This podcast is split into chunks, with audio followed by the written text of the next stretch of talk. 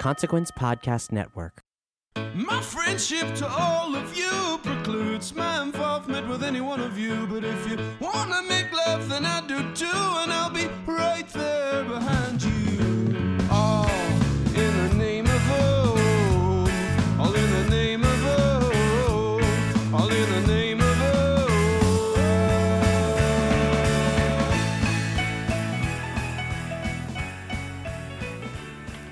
Greetings, constant listeners, and welcome yet again to another episode of the Losers Club, a Stephen King podcast brought to you by the Consequence Podcast Network. Today, we will be sharing with you a very special list of short stories from 1993's Nightmares and Dreamscapes. That's right, if you turned into our previous Marescapes ep, you'll know we all voted on our favorite stories 1 through 24, and we covered the bottom half and now have 12 stories left. Collectively, these have been dubbed the top 12. and speaking on the merits of those tales today, we have what I consider a top four hosts of this podcast, which I'm sure all the other hosts would disagree. I'm McKenzie, the whole mess Gerber, constant contributor to this podcast, as well as Halloweenies. And I'm going to send it over to uh, Aisha. This is Aisha, ready for that rainy season here in Chicago. Um, and I'll pass this over to Dan. Uh, This is really fluid. there's no, there's, you know, I was trying to do an alliteration, but um, I'm not, I'm not seeing any. I'm, I'm sure there's a character I can think of, but I'm just gonna say uh, Dan Popsy Caffrey because I You love. could have done. You could have done home delivery. Oh yeah, I guess you're right. well, I'm Popsy. I'm, I'm, I'm Popsy boy. So. Well, I'm Popsy. I'm, that's me. I'm Popsy. I demand it. And uh, who else do we have? It's it's Mel.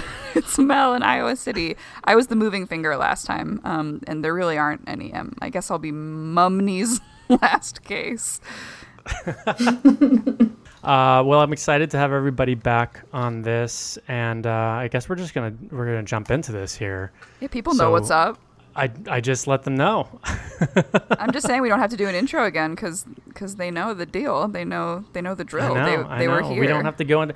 Look, you know, if you want facts, if you want the cold hard facts on King and how, why he wrote this, go back and listen to the other episode. You know, why are you jumping into the top twelve?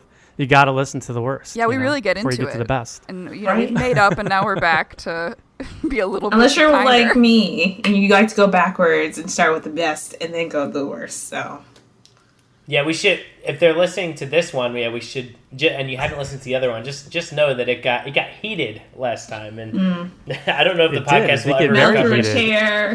yeah, yeah, Mel stood up through I a think- chair. And, I, think can the craziest one is. I think the craziest one we're going to start with here is uh, because I had it so far down on my list. It's number twelve, Umney's last case. is it Umney or Umney? Do you guys say And I, Umney yeah, or I was going to say, am I saying that right? I right? said Omni. I said Umney. Yeah, I think Umney. Umney. Uh, now, uh, does anyone want to defend this story? I had this story at number twenty for me. I did not like this story. I now let me let me just say really quickly off the top. I don't. I think I just didn't really love it because of the idea of it being about another writer writing a character into existence or write- you know it was like it was like all right we, we've had secret window we've had dark half we've like i was just kind of over these types of stories and um and I'll tell you what, I didn't like that lead character. He's a real monster. Yeah, I he had, was like, a no, piece of shit. I just didn't care about him. Um, but did, did anyone love this story? I'm assuming someone did because it, it was it was it's at number twelve. I actually had it at number twelve. Um, I mean, I thought it was a serviceable story, but I, I agree with you, Mac, in that it really is relying on a gimmick that King has done several other times before, and for me, it never really transcends that. That being said, like I thought it was, uh, I thought it was like an okay piece of hard boiled noir with a little twist at the end. So yeah, it was, it was very middle of the road for me. Wait, yeah, so someone had to have loved it, Well, right? I, I had it at 17, so I think we're we'll have to say Nisha for last. But Aisha? I'm pretty sure I had it like at number 12 or something. okay, it probably just averaged Uh, out. it wasn't that high on my list of like actual liking anything. It was just more. I think I liked it a bit more because of the fact that I hated Omni's character so much that I thought King did a good job of like I don't know if this was his intention, but it made me like not feel bad when his life got switched around. I don't know if I should be giving that away Yeah. right now, but uh, and I don't know. There were parts where, like Candy Cane, when he talks about how like there was nothing wrong with a little slap and tickle, but then there was that voice in his head that was like, you know, that was a that's a fairy tale that you like to tell yourself. So there were little parts that I like. I don't know. I don't know if King was. When did he write this? Is it was he like on anything at this point in time? I guess you we don't know. I have no clue. I, I usually write this stuff down, but uh, for No, this, I I mean, story there's nothing. There's nothing No, in his notes been- about it. Just He that would he wanted to. by this point. He wanted to do a noir. He wanted. I think I think it was e- interesting too. Again, like I read it after I listened to the uh, the audio version first, and they had I think Robert B. Parker, who's a, also a crime uh, detective, like novelist, and his voice like goes really well into that like noir, like smoky. Like I felt like I was there, and so maybe that's why I got into the story when I first heard it. Um, it still had its issues, but it wasn't as bad as some of the other ones that I griped about in the other. So it had it had that kind of You like ah there I was see on the on the Yeah. Yeah, it's so interesting that like this one and, and Sorry Right Number that we discussed last time, like I can imagine them benefiting so hugely from being listened to. I, I you know, I just I the same for me is that like this is not only a thing that King has done over and over again, but a thing that like writers do and like I just it didn't transcend the gimmick for me as well. But I do agree with Aisha that like when it starts to sort of puncture the noir tropes in a way that acknowledges how kind of gross they can be, especially with his secretary, and um, like that was a little pleasurable. Um, and it's a, it's always kind of fun to see a character's world like literally kind of fall apart Unravel. around him. There's Um, like a chapter that's called Interview with God, and I just kind of like that ends that whole scene where like Omni comes face to face with I think it's Landry is the name of the author that's created his world, and I I think also you guys are at I'm at a disadvantage to you all because you've read most of his, like pretty much his whole lexicon, and I've not read everything, so for me it's not a tired motif, so that might also be why like my bias went a little bit differently. And to to correct my earlier mention, I actually had it a lot higher than I realized. It was like number five. Oh wow. ah Well, ah, so I'll that's one mystery say- that's solved. This I didn't win know, the whatever prize he talked about constantly for nothing. we did talk about how a lot of these stories are kind of middling. So, and this is coming in right in the dead middle at twelve. So, uh, I think you know uh, that's that's cool. I mean, that's a really good take, Aisha, because I I didn't really think about that. You know, like we have read a lot of King. I haven't read. You know, I've only read up until this point. You know, what King's put out there, except for the Dark Tower series. Um, but yeah, I didn't. I- If you, I think if you're just coming at it from a totally fresh perspective, it can be a really gripping, interesting story. And I do think I do agree with you in the sense that he is so bad that when you realize his life's being stolen from him, it, it does kind of make it more of like a, oh, I'm interested in seeing what, what now what he has to go through. Uh, so I just didn't. I wasn't looking at it like that, but I, I, think I like that take. Uh, I do think Thanks it's interesting though. They me. mention um, the uh, everyone on Earth has a double, and I kind of like that little twinners, dark half kind of thing going on. Uh, talisman esque uh, King's Dominion uh, mention. it's also just funny because it, it he casts the world of the noir as a sort of paradise when in fact it's this gritty dark genre but it is true that like no one in the world of a chandler noir like has shingles right? Like that's what he has to deal with when he becomes a real person. It's like an i guess it is interesting to me to to think about how different genres could be their own types of uncorrupted Edens, including the ones that are like about crime and like um, have their own problematic tropes, and it, it is still a made up fairy tale. China Miéville says that uh, fantasy and noir are much closer together than than people realize, and I think I agree with him. Chai, Chai Melville's the guy who wrote Rat or King Rat, right? Is that the, the one book? Ooh, I don't know about that one. He wrote Perdido Street Station and The City and the City. Um, and some other stuff. It's possible Car- that he also wrote King Rat. Carry on, Dee Dee, carry on. I can't remember. Anyway, um, that's neither here nor there. I was going to ask, are you, do you consider yourself like a, uh crime fiction uh, fan, Mel? No, I don't. I'm not. I'm not well versed in noir or mystery. I'm I'm very well versed in the Thomas Harris Silence of the Lambs series, Yeah. but that's that's pretty much it. As am I. We're, we're not we're not going to get uh, Mel Kassel's uh, uh, Hodges trilogy um, in, in the future or something like that. And never say never. I'm here for it. Yeah, I can't wait for that Hodges trilogy. but, but like your her version of Hodges, whoever whoever that would be. I think writing mystery is so hard. Like, Yeah. Hats off to the mystery writers out there. Um, you have to know so much, and then you have to like make it compelling from a plot perspective, and that's very intimidating.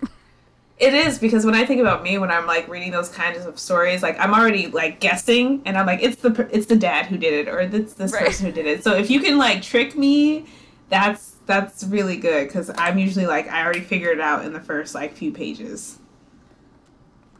That's that's that's pretty special because I, I can never figure these things out, and I'm never looking at it like that. I wish I was. I, watch a lot of crime and horror and stuff. Yeah. so- If if I'm watching uh, No, would you would you? Scooby Doo, I can figure it out usually who the Scoob. the retainer is. I Yeah. Scooby Doo. Mel, would you would you put uh, Randall as the lead character of that story? of which story? Uh, uh, of your trilogy, of your noir trilogy. Why would I put Randall as the main character? I just think he'd make for a good, you know, detective. Did he tell you to say this? No, not at all. I just I. I just like picking on Randall when he's not here because it creates fun banter when I'm on an episode with him. I mean, Randall is, you know, context free. Randall's a great name for a detective, so if I'm not doing it, somebody should. Yeah, yeah, that's very true. We're volunteering. All right, well, yourself. I Um, love it. Most of that chatter was not about the story, which is not even a real noir story. Like, hey, you know, we're at number, we're still, at, we're at number 12 here, so uh, it's going to be uh, slim pickings for a little bit. Uh, but uh, coming in now at uh, number 11 is The House on Maple Street. Now, there's a little backstory with this uh, because in 1984, a picture book was published called The Mysteries of Harris Burdick. And it was by Chris Van Allsburg, who you all might remember from books such as Jumanji yes. and uh, The Polar Express. Also, the. Zathura. um, yeah, what it's called? Zathura and the Garden of Abdul Gasazi, which I think is an underrated one. Uh, and it was basically a collection of short, uh, or, or not a collection of short stories, a collection of pictures. There were, uh, I think, 14 pictures uh, associated with stories that this, you know, elusive Harris Burdick that disappeared had written, but only the pictures remained, and they each had a caption. Uh, and I think a lot of writers uh, around the world have been influenced by this, and uh, to to basically take their take that picture and then write a story about it. And King was one of them. And so the House on Maple Street uh, is actually in the edition of the book that I have. The pictures in there. Uh, I don't Mine know if too. you guys have that Yeah. Yeah, which is really well. cool. It's basically it's basically the house on Maple Street taking off as if it was, you know, a rocket. And also in the, um, I actually have the Harris Burdick book because I always loved those pictures growing up. And the uh, caption for this says, "It was a perfect liftoff." Nice. But that's not in the book, so that's just a little extra for you. I have to say, Um, I, I didn't I- know that about about the book until afterwards, until I read the notes on it, and I was so confused about why the book only had one picture in it. I was like, "This feels so." Me too. I was like, "This Well, feels so Mac- lazy to me." yeah. Mac, the line, it was a perfect liftoff, is in the story. For me, it's on page 535. Oh, is it? Yeah. Oh, I mean, I guess it, it's not in the. It's not like a caption of the picture. You know what I mean? Like in here. Oh, sure. Like the caption isn't matched I with think the picture, yeah, but the yeah, line but is the in the caption story. Is, it's worked into the book. I didn't know that. Yeah, cool, cool. Um, I think uh, I I remember when I when I because I, w- I was introduced to the Mysteries of Harris Burdick when I was like in fifth grade, and I think I wrote a story about the one that's actually the cover picture of like the three, the four people on like the the little train contraption going into the mist. Uh, there's a castle in the distance. I wrote a story in like fifth grade about it. If I find it, I'll post it.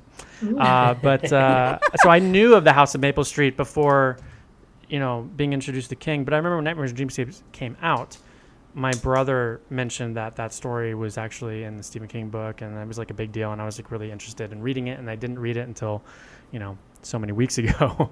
um, but I, I like this one. I, I, I actually had this um, further up. I, I had it at like number seven for me. Um, but again, I think it was kind of a mixed bag of having such a weird connection with it from a different standpoint. Um, but uh, I also like to think that the house was taking off to um, go back home to his homeland, the Tommyknockers.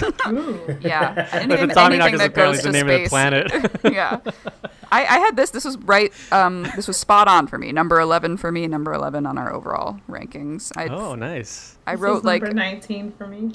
I thought it was fully fully dumb, but like not not overtly like bothersome to me. At least the party guests know that Daddy Lou sucks. Like that was like the one the one saving grace of like King writing another cliched abusive character was like at least these party guests are like, dude, you're a fucking asshole. Right. Um, Yet. Otherwise, dumb Twilight Zone episode. I like the concept of metal growing inside the house, but it was written in, in that folksy way that, that annoys me. Yeah, I had this at number fourteen, um, and I and it's funny because a lot of these stories that we're going to get to later on also rely on one gimmick, but I guess it's just a gimmick that I like a little bit better.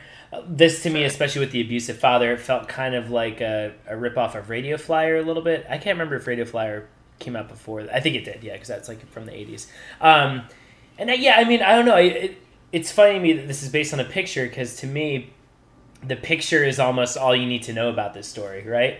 Like the characters aren't they're not memorable enough to me to really to to really merit all this text with it. I mean, it, once again, nothing terrible about this story, but I think it really just relies on okay, yeah, abusive. Uh, uh, well, he's their stepfather, right? Abuse, abusive stepfather. Um, kids escaping, house taking off, bada bing, bada boom, and that's kind of it. So for me, it's like looking at the picture sort of sums up everything that works about this story. So yeah, that's why it was. It that was ranked the so low to original me. caption, Dan, was house taking Bada off, bing. bada bing, bada boom. Bada bing, bada boom. Oh, You can see the whiteout on there. but uh, it, Uh, we, I see. we get a gangster from Dolan's Cadillac. bada bing, bada boom. Oh, it's going to space. Crossover Oh. movie. Oh. Uh, Aisha, did you said you had this at 19, so you wasn't one a big fan of this one? Yeah, I think it's just because for me it wasn't very memorable. I think that's what Mel said as well. Because again, it was pretty much I figured out where we were going. It was interesting how the house was kind of mutating and growing. But outside of that, I was just kind of like, all right, let's get to the uh, part where you take off into space. It was like, are you guys going or are you sending him? That's all I need to find out. Um, So, I wanted to ask you: Do you think that if the picture wasn't in the book, that you would have been more interested in like what's going to happen? Because the picture kind of gives everything away right out the gate. Um, so I had to download the book, so I didn't have any paperback book. I was Oh, reading it. interesting. Uh, yeah, so I had no picture, so that wasn't even in there. It was just kind of like, uh, it just it just didn't interest me. It, it reminded me of a lot of books maybe when I was younger that I that I've been into, like those like little short story, uh, sci-fi like fantasy books that you would read. Uh, but Yeah. it just kind of didn't hold my attention very well and I, the abusive scene with the father it was like okay so i have a reason why now that we're sending him to space and i kind of just felt kind of cheated by the whole situation at the party where nobody did anything to stop him but then of course i have to remember the time and i guess what that's what king was going for. That everyone's like oh he's an asshole but that's all right. We're just gonna keep partying. So Was anyone um, was anyone disturbed that Lou's favorite afternoon snack was a glass of milk and a ketchup sandwich? yes. Oh. yeah what was that Nasty. Send him to space. disgusting. Put that man in space. Cat, yeah, the how did he discover that snack the milk is not boom. as the milk is not a, yeah, bada bing, bada boom. Oh, give me the sandwich. the, the milk would not be as bad if not for the ketchup sandwich. Like milk on its own is not that bad. There, there's that movie Gummo. Have you y'all y- y'all seen Gummo right? Or I don't want to see that? Gummo. It's yeah. It's No, whatever. I haven't seen it. It's not. I don't. I think it thinks it's edgier than it was. And anyway, there's a scene in Gummo where this. It's a pretty famous scene. The kid, this kid is sitting in the in the bathtub, and his mom is giving him dinner on a tray while she shampoos his hair, and it's shot really grossly and everything. But the kid is eating really nasty looking spaghetti and a glass of milk, and that just really. I, I'm sure I've eaten spaghetti and milk at some point in my life as a kid, but yeah, just milk combined with other things. Milk combined with anything that's not um, cookies or like a deli sandwich, I think is kind of nasty to me. It's just a deli sandwich. It's just just ketchup. yeah, just, yeah. So I just nasty. watched um, Killing of a Sacred Deer for the first time, and there's a really gross spaghetti eating scene in Ooh, that. is that? I, I've been thinking about Is watching it that. ketchup spaghetti? What? Yeah. Oh, ew, wait. Is the ketchup? Spaghetti with ketchup? Oh, do it people looks do that? like it almost. I had a friend when I was younger who would like she didn't like the pasta sauce, so she would eat spaghetti with ketchup. No. And it just, Yeah, I know people who did that with macaroni and cheese, which is disgusting. Like they make Kraft macaroni and cheese and they put Ah. ketchup in it. It's so nasty. Um, Ugh. ugh, that's so I'm nasty. fine with that, honestly. That's a step that was the scariest sauce. part of the movie. yeah. or the, the book was the ketchup sandwich. Dan, I have to agree with you that it's like we have this great picture. Why did you need to write like four thousand words? yeah. Well, it's, it's funny that it's the um, Hey, you know, it, it's funny that it's the the guy who did uh, Jumanji and Polar Express. I didn't know that um, once again until afterwards, because that I, I feel like a, a hallmark of that guy's style is that it, it's not a lot of text, right? Like from what I remember, Jumanji is mostly they set they they have this conceit of the board game that brings you know wildlife out into the real world, and then it's just kind of kids going through those scenes. Same thing with Polar Express. It's just a little bit of text, and then I think the illustrations are evocative of enough to to tell the story in itself. So yeah, I um yeah. Right. So l- let's just say I'm, I'm not I'm not jonesing for an adaptation of this story anytime soon. um, and it was, I believe it was it was it not adapted? Was it not in the? Um, the oh, is, is it in the Nightmares and Dreamscape series? I, I haven't watched. Who's who's on that episode? I haven't watched any of those. I'm not sure. I think Fleeger's on there. none, none of us. Yeah, I think Randall. I think Randall. Yeah, Flieger none, none of us. We we've done our we've done our work. I know. Uh, I know. Umney Um, or Umney's last case is kind of the the centerpiece of the Nightmares and Dreamscape series. They got they got uh, upstanding citizen William H Macy to be in it. Damn. Ooh. Oh, oh, How did they get interesting. that? Yeah. I know what, and this is pre I don't know. pre college cheating scandal. William H Macy, so that's a big get. Oh. Um, now the, the wait the audio version. Do you know who that was done by, Aisha? Uh, for that one, what, what are we talking about? The Yeah, for House the on Maple house Street. on Maple Street. It was. I want to say Yeardley Smith, but let me just check real quick.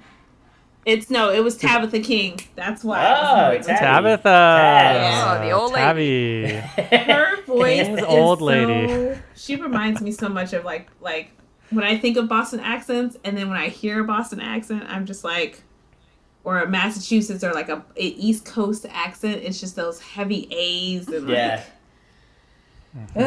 Where is she from? I, I mean, I know she's from New England somewhere, but is she from Maine or from Boston? Or I'm sure we can find out. But yeah, I actually They met never at heard. school. Yeah, they met at uh, Ara- Arano. How do you say that? That uh, University of Maine at Ara- Grande. Arono or something like that. I've never, I've actually never heard Tabitha King talk. I don't know what she sounds like. She, I know. I'd be interested in intense. hearing. Would, would you? Did it Uh, enrich the the story for you?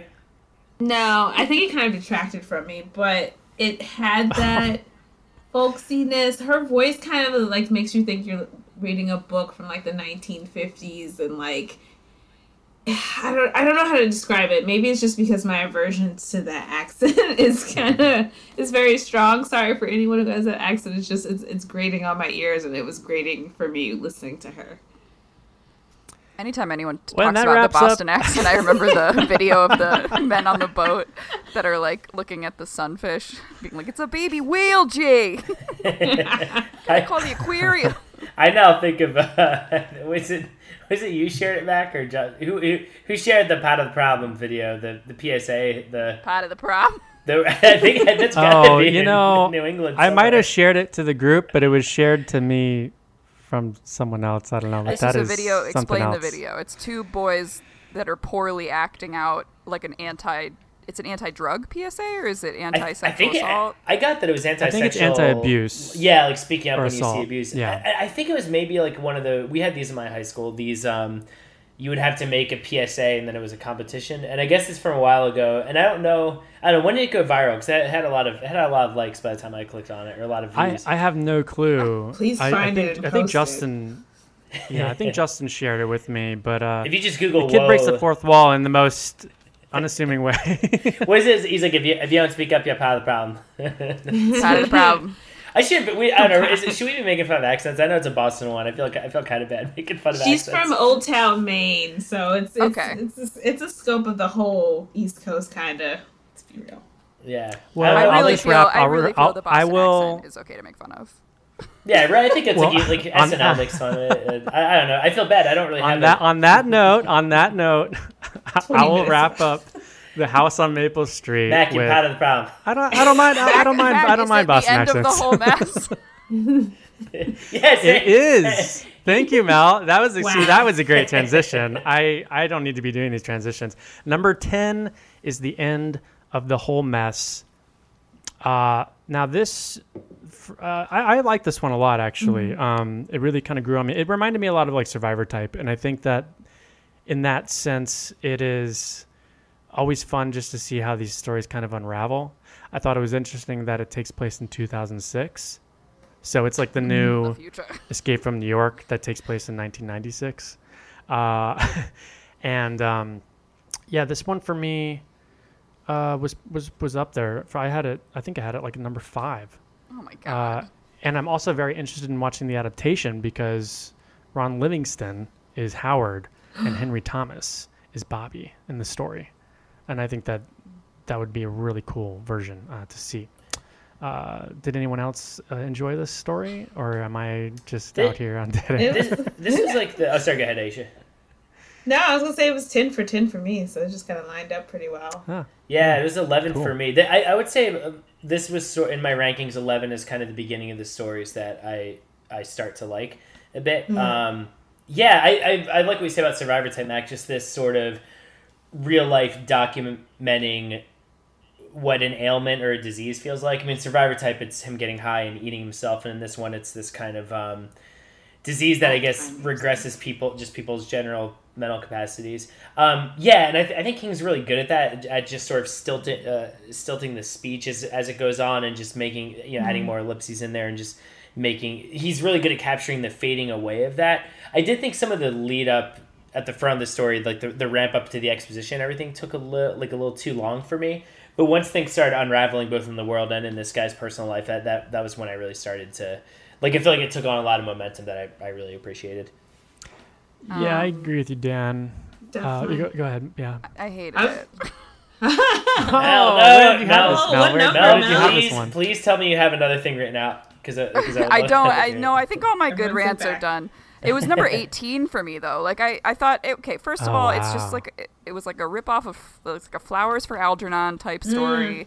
that's it's I thought. I thought that Ah, what you're yeah. talking about, Dan, is like I didn't think he did it well at all. Like I don't think that actually captures any kind of real lapse into early onset senility. It's Like to, oh, to misspell a bunch of words and like your grammar gets kind of bad. And mm-hmm. I hated like the cinematic set pieces. Like you can just see, see King being like, "I'm so clever. I'm gonna show them the wasp nest and like the volcano." And it, it's just like so over the top. And I found the voices so grating to me. Like I want whores to douche with it. This like water that he's made. Um, like get, I'm like get the fuck out. Like t- talk about all concept and nothing else. Like this story sucked. I can listen to you talk about this all day. Yeah, but I thought you had no rants left in you. There, I, I, I feel like the, I feel like I That one wasn't written. That was fully off the cuff. Honestly, I was kind of midway about it. That's I think why it came out for number ten. Was that I liked the. It did start start really slow, and I wasn't really interested or paying attention as I was reading. And like what Mel said, I kind of was like, "This is so hokey" when they talk about going to the volcano and like dropping this in, and how. And my head was like, "How is he getting all this money so easily?" And it was just like it seemed too unbelievable and just kind of like a uh, what do I want to say, like Deus Machina or Deus Ex Machina, Machina of like everything just happening without like any kind of qualms or problems leading up to that point. The flowers for Algernon part kind of annoyed me a bit because again, like Namel said, you know, it's not just you start to say words incorrectly or uh, your your grammar's messed up. Like there's a whole part to that, but I guess it was interesting in the sense of it plays to that fear that a lot of Americans have and deal with or not just Americans, but people in general, of like having Alzheimer's, and when you know that's in your family and like what that could mean. Um, but other than that, yeah, I was kind of like, eh, it was all right.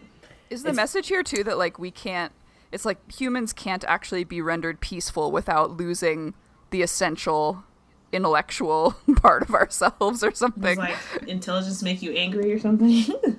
I mean, I, I got that it was yeah, Yeah, just sort of don't know. humans being the more he, yeah humans are the smartest species, but also that makes them the most violent species. That was just kind mm. of generally what I got from it. I mean, it's funny. I, had, I hadn't really thought the Flowers for Algernon connection. I think because it, it, with this one, it's happening to the whole planet, and it's so steeped in violence, or in like a global sense of violence in a way that Fly- Flowers for Al- Algernon for me is much more you know one person. Um, yeah, are you are you are you all fans of Flowers for Algernon? Never Like, read it. Yeah, I read like. it for school. Yeah, I remember liking it. It's been a long time, but I remember liking it as a as as a lad. Um, but yeah, I don't- yeah I don't know. I I really and now who knows? I've never lost my mind like the guy in Survivor Type does, or how like anyone does in here. So who knows? I guess who knows if it's super accurate. But I yeah, I don't know. The way he I, the way he started breaking up breaking up everything language wise resonated with me. I like Survivor I- I type for the that- record. Oh yeah, no, and, and I do too. And I, and I definitely Uh, didn't I like this as I- much as as Survivor Type. Right, right. I didn't. I think I kind of felt like this for me, and maybe it's because it was similar to Survivor Type that I, I felt like it could have been in like Night Shift or something. But um, hey, you know what? We all have different opinions, and uh, some of them are wrong, and so, no, just kidding.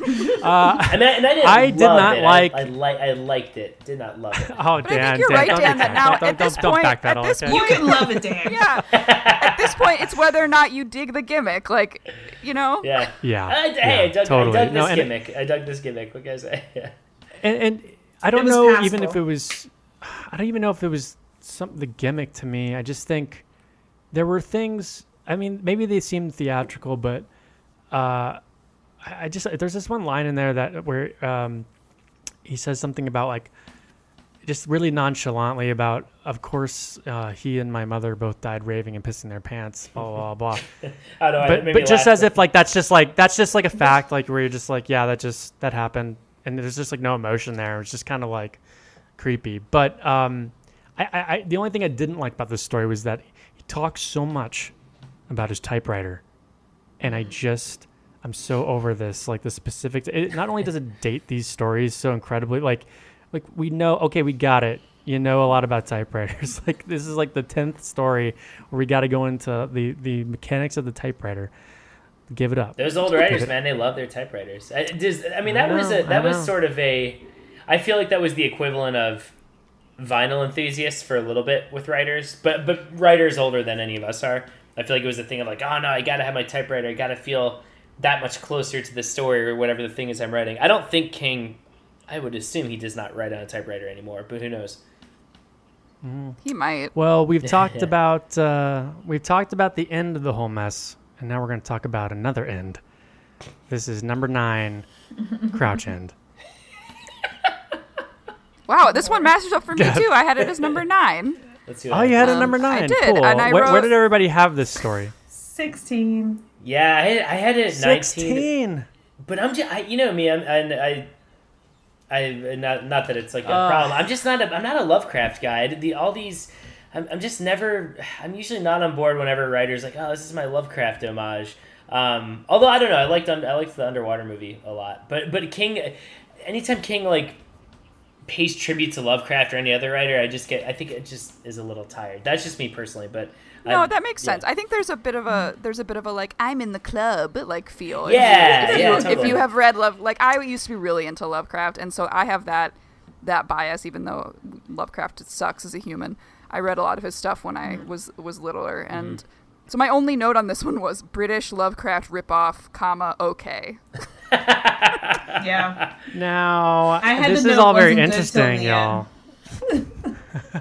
When, like, what's it? Is it better? I I, was that. like, when better disappears, that's the only part where it got good to me. Oh, I Uh, will say You know, I find it hilarious King's attempt to write British people. Like, Yes. You don't mean you believe any part of it. Go on, sir. Pull the other one. Didn't say that, did I? No, but you're new here. Like, get, like He, he lived. Didn't he live in England for a little bit? Like him and Peter Straub lived next door to each other. I'm not sure why why he was over there, but didn't he live there for like a hot second? I think he might. Maybe they were writing Black House together. Um, Or maybe I actually I don't know. I'm not sure. I'd yeah. actually be surprised. This seems so clumsily done, but You should like Alright, be his uh, advisor for uh, voices. Wait, who did a British person Okay. read this one? Uh, Tim, Tim Curry. Curry. Oh, this is Tim Curry. Oh, the, Even Tim Curry couldn't save it for me. That was my other note. All right, let me let me throw this out there.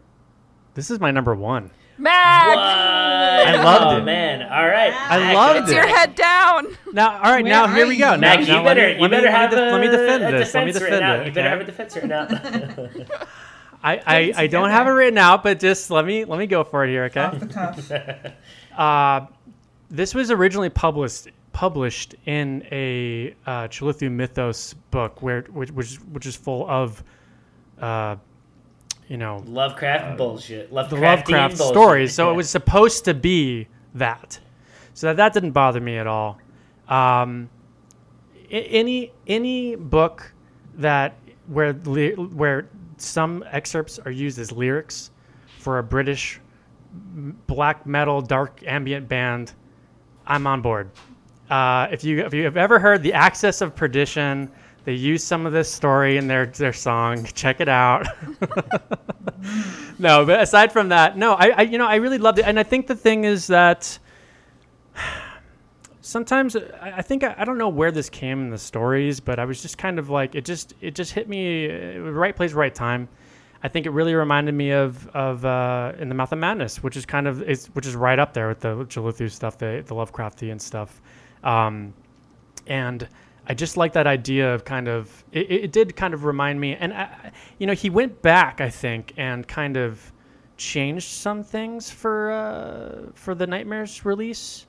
I believe it was a slightly different version. So there's a lot of like thinny things going on in between the dimensions. And uh, I felt like the, the, the teenagers and stuff that like had like the they looked like rats and it was kind of like the low men and Yeah. so I, I was I was I might have been projecting this whole like Dark Tower edge on it as well. Like they talk about this crazy six car bone white train moving fast through the city and I thought that that was Blaine, you know, like there's um there were Of course you just like it. Things such like a, that such that a I tower nerd. I a know tower it's a tower head. I actually I have like a I have a uh, I have a Dark Tower T-shirt coming in the mail tomorrow. Ooh, so what's on it? that paints anything. I picture you reading it like, Uh, it's Blaine! it's Blaine. It's Blaine. I was yelling out to no one in my own apartment. There's no one here. I'm just yelling out. It's Blaine. Sad. But uh, no, this one genuinely, genuinely, there was. I felt like there was some really creepy moments, and um, I just, I think also part of me, and I know you said it didn't save it for you, Aisha, but I read that Tim Curry did the narration before I read it. So I had that in my head the whole time, and and and just thinking of the last paragraph being read by Curry, like just gets me excited. That's true. That's why I Uh, said it was good at the end. I love Tim Curry. Like if Tim Curry came to my house and was like, "Come live with me," I'd be gone. So- I do like I like that we don't see what the husband sees, that he kind of has to just charge out of the hedge and be like, I'm insane now, let's go. Trust me. yeah, very Lovecraftian. Yeah, I I think there was also, um, there was some mention of, I think it was this story. It, it, it was something that was mentioned in Needful Things. Oh, Nyarlathotep? Yeah, Yeah. I mean, I- King just likes to yeah. pull put put I, I know, Lovecraftian but it- gods I- and everything. I was about to say, wasn't Yeah, that from it- Lovecraft too? Do y'all have a you Um, Lovecraft heads? Do y'all have like a favorite Lovecraftian god, elder god uh, uh, of the bunch? I know there's a ton of them. yeah, it's it's got to be Nyarlathotep or Dagon. I mean, I love the crawling chaos. Who doesn't? She's like a fan of everything. I know that I know that Um, fish people story, but the, I don't even think those are.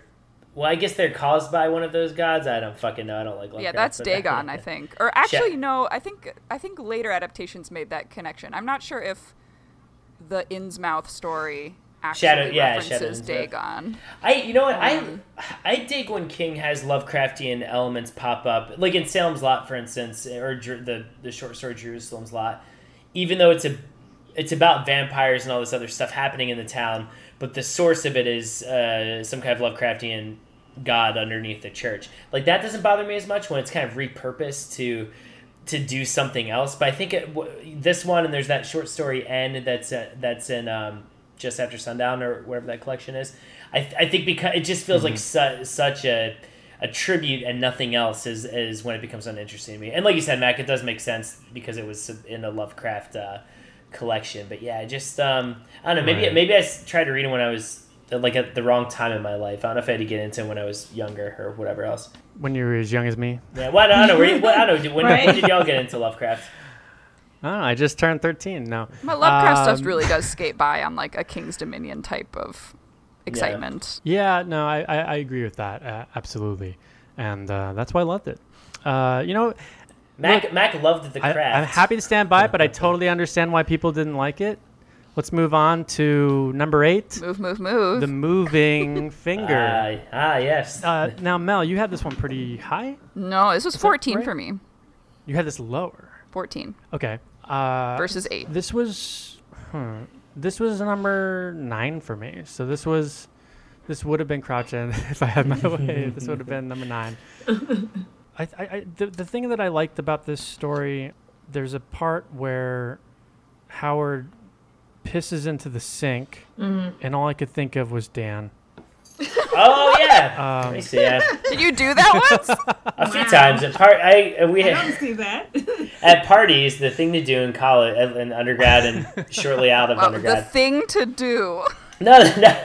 That's such a shit. okay. No, like if you if it was I. Uh, some people were repulsed by this, but I'm just gonna I'm not gonna pretend I didn't do it. So if there if the party was really crowded and there was a huge line for the bathroom, a lot of people were waiting behind you.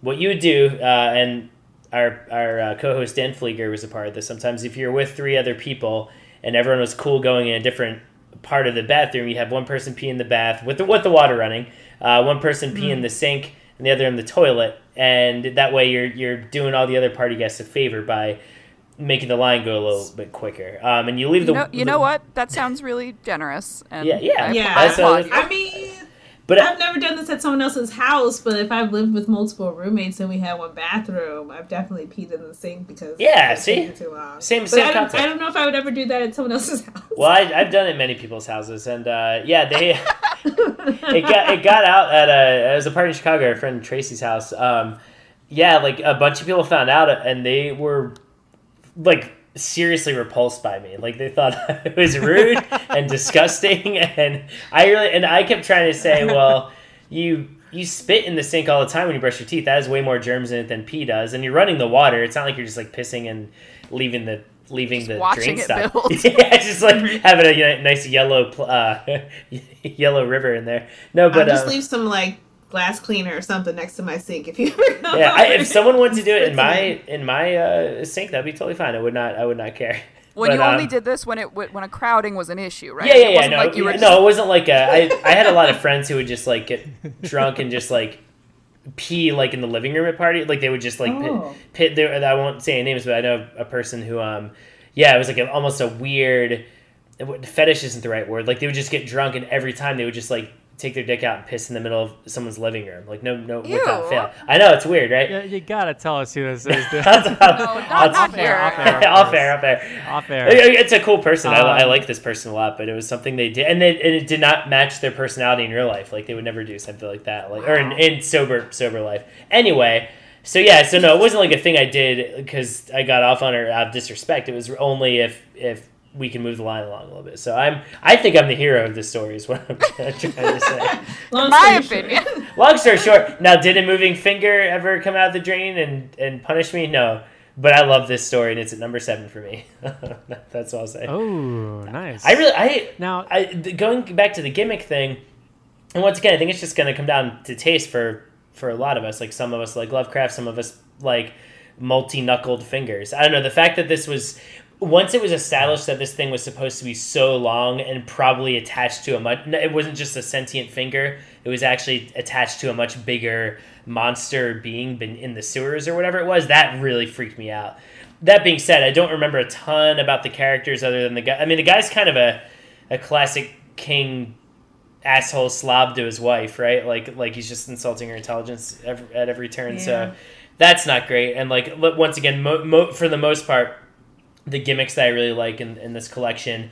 It's not because I think the characters are awesome, right? It's not like Night Shift or something where like, oh man, those these two characters in Last Rung on the Ladder are so memorable and are so complicated and have so much going on. I think most of these are run of the mill Kingian losers. Um, but once again, when it comes to that gimmick, I really like the finger itself really freaks me out.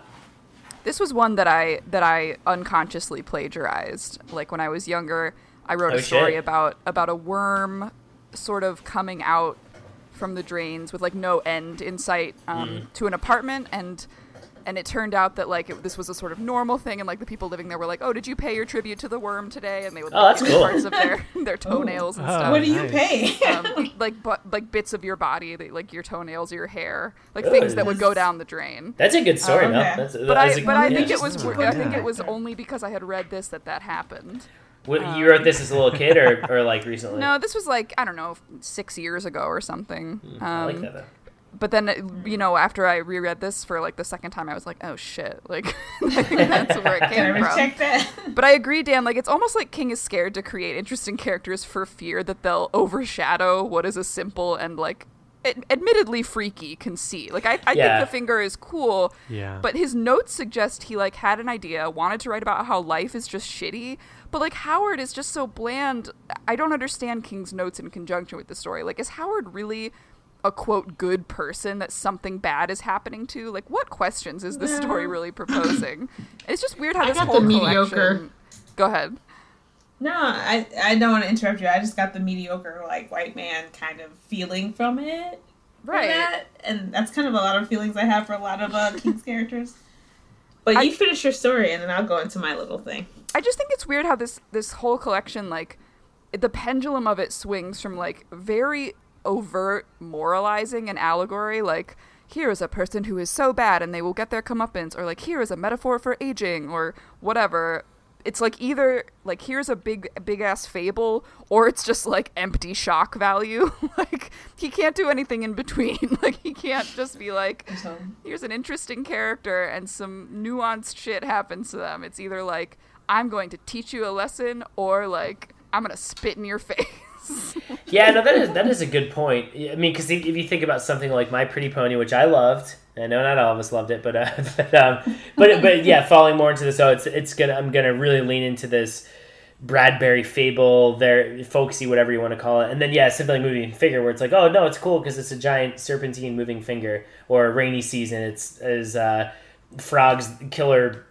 Uh, frogs that rain, you know, yeah, with, with like sharp teeth. or, wait, what do you say? frogs that what? frogs that bite.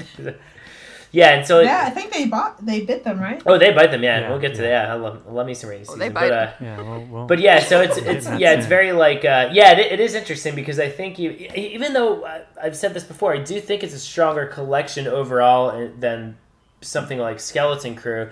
But Skeleton Crew is is able. I think it has a lot more stories that have both the human and the monstrous in them in a way that's a lot more rewarding and, and developed, I think, than the ones do here. Yeah, the, they're they're either like yeah, hey, they're either nightmare or dreamscape, right? Is what we said last time. true. I, Aisha, you sure you were gonna say? Uh, purely okay. If I take out a few things that I will get into later, purely on the standpoint of just like the finger coming out of the drain, because when I was little, I always had like this kind of fear of things in the bathroom. Um, totally. And I remember when I was younger, I used to think that some women had teeth in their vaginas because I would see like ripped up toilet paper on the floor. So I, you know, Oh. toilet Whoa. toilet fear or toilet horror is something that occurs for me. And so just strictly on the story of like having this thing that could like you're sitting on the toilet. I don't know what you could do, uh, or if I'm like wash brushing my teeth because I like to brush my teeth in the dark sometimes in the early in the morning, and something comes up that I can't see and like attacks me. Uh, that was that for me was why I think I had it at number three Ooh, yeah. Ooh, wow, Yeah. yeah. purely for that. However, if we like take account like the other parts for me, which was like I had uh the wife and the husband, so V or Vi or whatever her name was, her blatant racism of like the Vietnamese couple that owns the shop. Not only that, but also like uh, I think it was Mrs. Lau who owns the shop, and like the dialogue that uh, King attempts to have her like speaking, and it's just so cringeworthy. Like I literally could not sit through it, and it just seemed like he didn't. I don't even know. It just it, it seemed less like he was interpreting someone who was speaking from a different culture with like not English as a first language to being just like the most uh, racist kind not racist that's not the word i'm looking for it just seems it, it was very bigoted to me the way he presented mrs lau and i was like not about that um Yeah.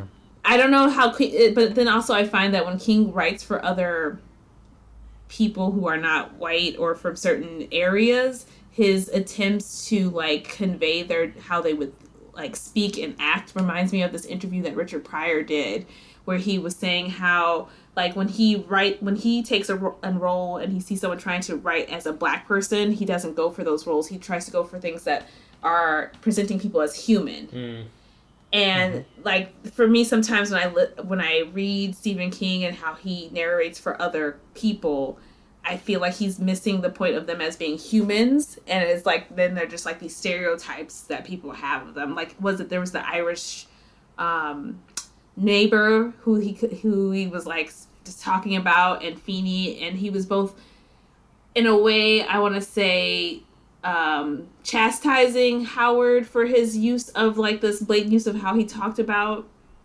uh Feeney I think his name was like calling him bog trotter and drunk but at the same time I was like he was just using these freely. And there's other stories where I'm like I don't can't tell if you're trying to like say like this is inappropriate for people to talk, but this is just how people talk, or if you're just like having a way of getting out all your like, you know, you may not think you know how some people don't think of themselves as bigoted, but like have bigoted tendencies just because that's how they were raised and things like that. And so it's like this is his way of like getting that all out without any repercussion. Yeah, he's like Quentin Tarantino, like that. Yes. like you just you just really want to say slurs, like right? Like you felt good saying that, didn't you? yeah.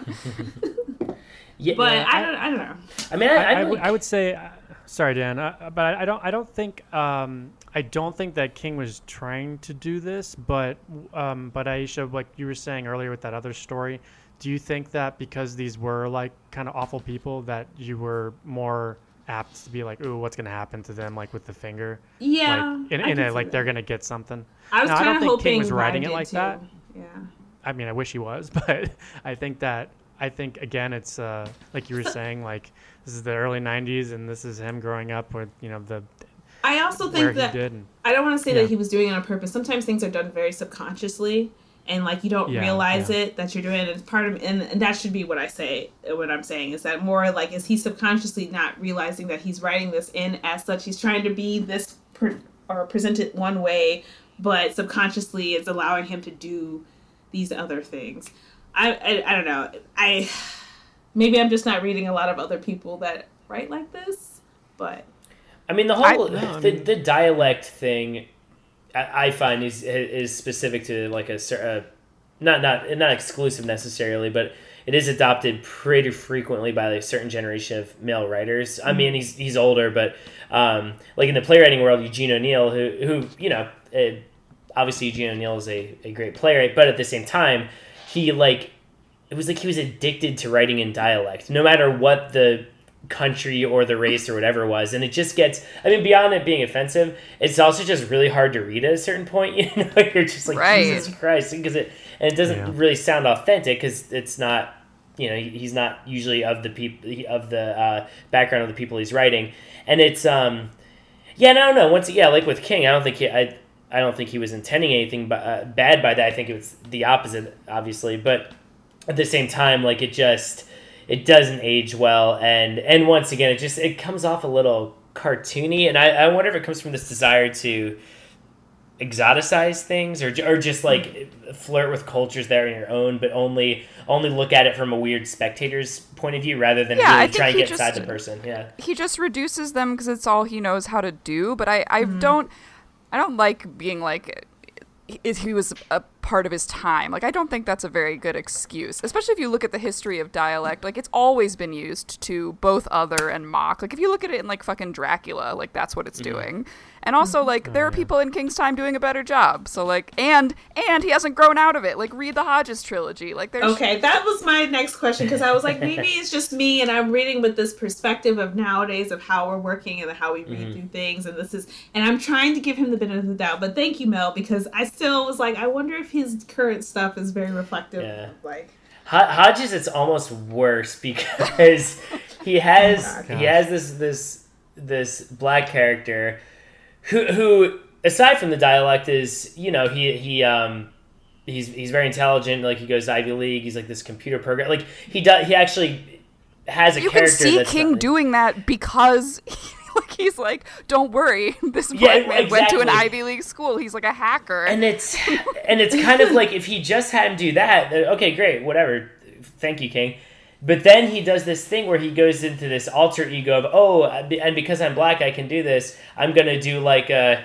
a you know a, a um, an insulting like black unintelligible dialect and it's this character what's it what's it tyrone feelgood or something is the alter ego Oh, God. yeah it's right and, and so so he has him do it and it's so and like, king why, why couldn't you have just stopped at the the stuff that's true to his character not why does he why do you have to use that as an excuse for him to do this alter ego because he fetishizes black Yeah. people. Like he just Yeah. loves to be like, mm-hmm. I know That's okay. jive. Yeah The magical Negro is a, is a thing that I discuss with my father a lot with King novels. So yeah green mile and Oh, yeah, yeah. yeah. What does your dad yeah, say? No I mean, I mean, stranger the stand to that. too, yeah. And and so it's it's just this thing of like, and and then it, once again he thinks because the other characters are, are telling this this kid like, okay, come on, we don't need to do that. He thinks because these other characters are calling him out that he's allowed to do it. I mean, and I don't think he's done it in the past couple Hodges books, but I could be wrong. Um, but still, yeah, like to so- answer your think question, that's pretty recent. Someone was telling me that other books attempt to like overcorrect that. Yeah. So I'm very I interested. know in it's like dude, getting just, to. Get, I'm very interested in reading the Hodges trilogy eventually when we get there in four years, probably. Yeah, but it's so it's Um, it, yeah, but, and uh, it's um yeah, and so you're, you're and it, it's just weird. It feels like sometimes it's like, and look, I'm not I'm not saying as a writer I haven't done problematic stuff, and because I certainly have, but I think yeah with the dialect thing, like some people man, it's like they just can't fucking help themselves, and you're just like you're just like stop, Mm. just stop it. And so anyway, Aisha, what does your what does Um, your dad think? yeah, it is you know yeah, Oh, it's- about- Hodges, yeah, He, uh, I, I don't think he's read any of the new stuff. Actually, honestly, I'll have to ask him. I'm not sure. He like dumped his entire collection on me, uh, for me to tab to go through. So I have to go through all that stuff. But he loved King. I mean, at the same time, though, he finds him very problematic for many of the same reasons, as well as some others that I I would love to talk to him about more actually, Mhm. and get his more perspective on it. But Did, Get him on did the he give you uh did he give you first editions? some of them are. Some of them are. I go Uh, I have to them. go through the rest. Don't. You don't know where I live. Yeah, I know we've actually never met in person, so um, but yeah, and it's Just a, and I think that's the thing. I mean, we talk about it all the time on the pod. Like, I think, I think anyone who wants to be a deep reader of King and really investigate him thoroughly as an author, yeah. And there, there comes an age, right, where we all, we all have to reckon a little bit with, okay, I love this stuff about him, but this other stuff is kind of, um, kind of cringy. And yeah, and the dialect thing is one Yeah. I think he hasn't really fully gotten over as he's gotten older. And I know a lot Has of he gotten- people. Sorry, go ahead.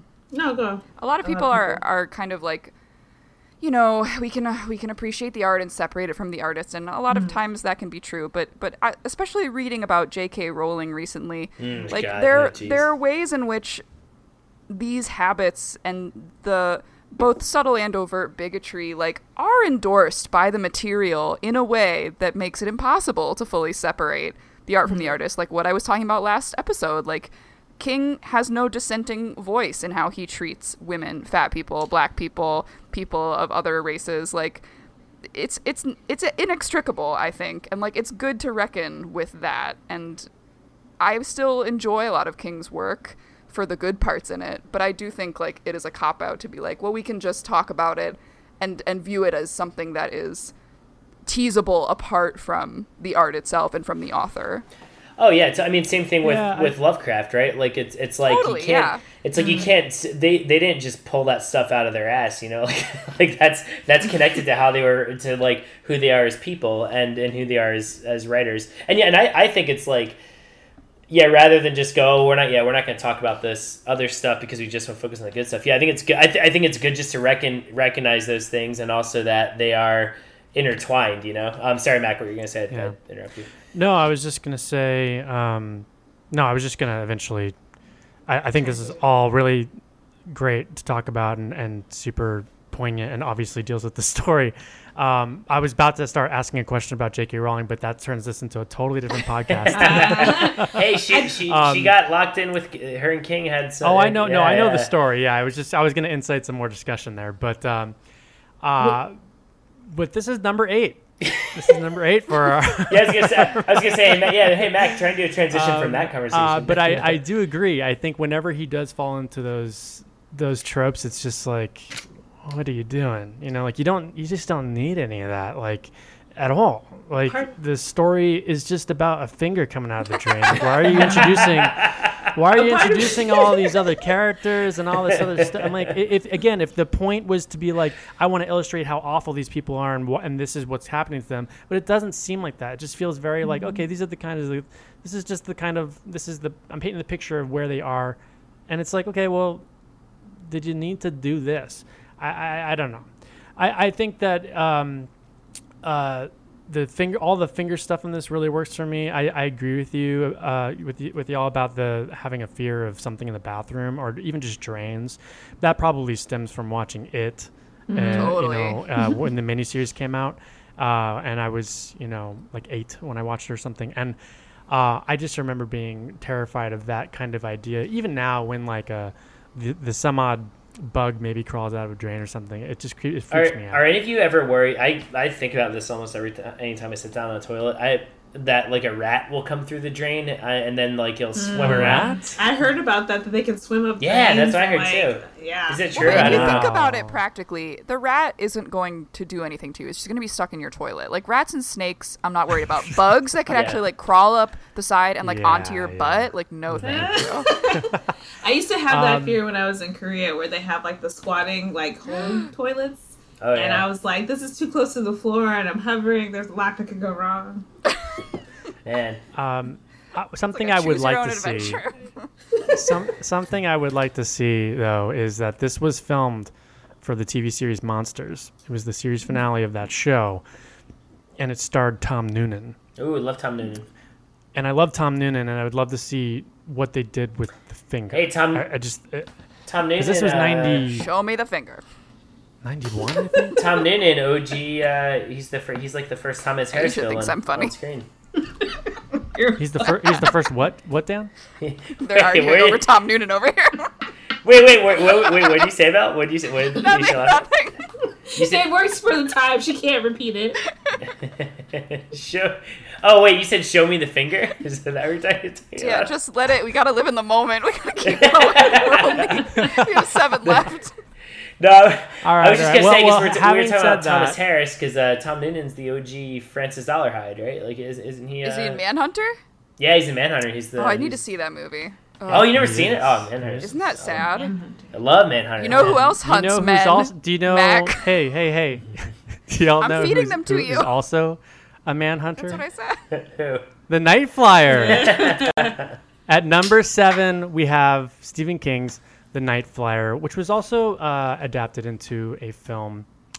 And uh, I, I think I had to review that film for a, a story we did a while back uh, about all the, the best adaptations to the, uh, or the worst and the best adaptations, because I, I didn't really love The Night Flyer movie. I also didn't really love this story, and I don't know if it's because I read it after having seen the movie a couple times but uh, this was this was lower on my list. This was like number fourteen, and I know that that's probably jarring because I think some people really dug this story. Um, yeah, I just wasn't. I just it just didn't do it for me. I had the Night Flyer at number one. It's my favorite story. Number Hell one, Number yeah. one, man. It was my favorite story now. Someone had to have it. Yeah, it was it was my favorite story now in the collection and, and when I was younger too. I I think that I mean, all right, once again, going to the gimmick thing. I love the vampire in the story. I love that it's grotesque. I know I know it's so corny, but I love the scene of it pissing blood and not seeing it in the mirror. I, I think that's Oh, I, I, the urine vampire. I think that's I, so cool. I just thought I, th- I think he's the least scary vampire. oh vampire man, I, ever. I love the idea. I, I Did just, you did you hope he would pee in the sink? Dan? I just think like He's like one us. vampires don't operate anymore like why? Okay, why Mac, would you if be you're gonna pissing if you're gonna accept vampire sex, you gotta accept vampire pee. Right? Yeah. Maybe they like to eat food and pee just because it makes them feel It- real again. Peeing into the sink would be fun. It would be interesting because it would be coming from the front, but you wouldn't see it in his reflection. It would be yeah. But uh, yeah, if, if I was a vamp, if I was a vampire, Both that'd be Aisha and Dan have just added such nuance to this story. I just like maybe it's something they do to feel human. Dan's like, No, but- but for- I did- have to- I did enjoy the pound cake in this, where D says uh, something about spraying a, about a pint of hot piss all over us. all I could think of is Hot hot piss. piss. Hot yeah, the yellow. River Wait, Bomb see- Boys. Yeah. Speaking of pound cake, really quick. So um, I had to uh, I had to go to uh, Chicago this this past weekend uh, for Death in the Family. I stayed with my aunt, and I stayed in her um, her grandkids have like a uh, spare room on the second floor if whenever they come to visit. They weren't there.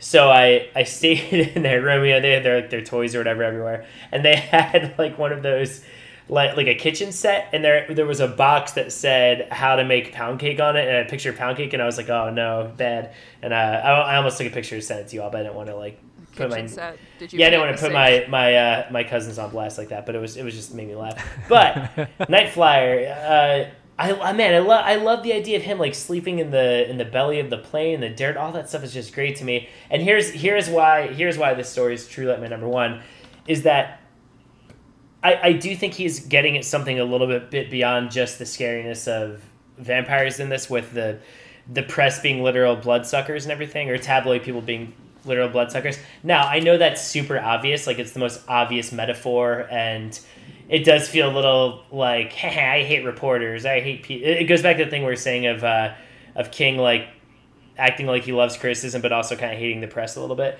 Um, even though the dude's not a not a book reviewer. That being said, even though it's obvious, I think it just I think this story just knows what it is, and it it just makes no bones about being ultra violent and really heavy handed with its metaphor. And it's and I kind of like the protagonist as much of a scumbag as he is.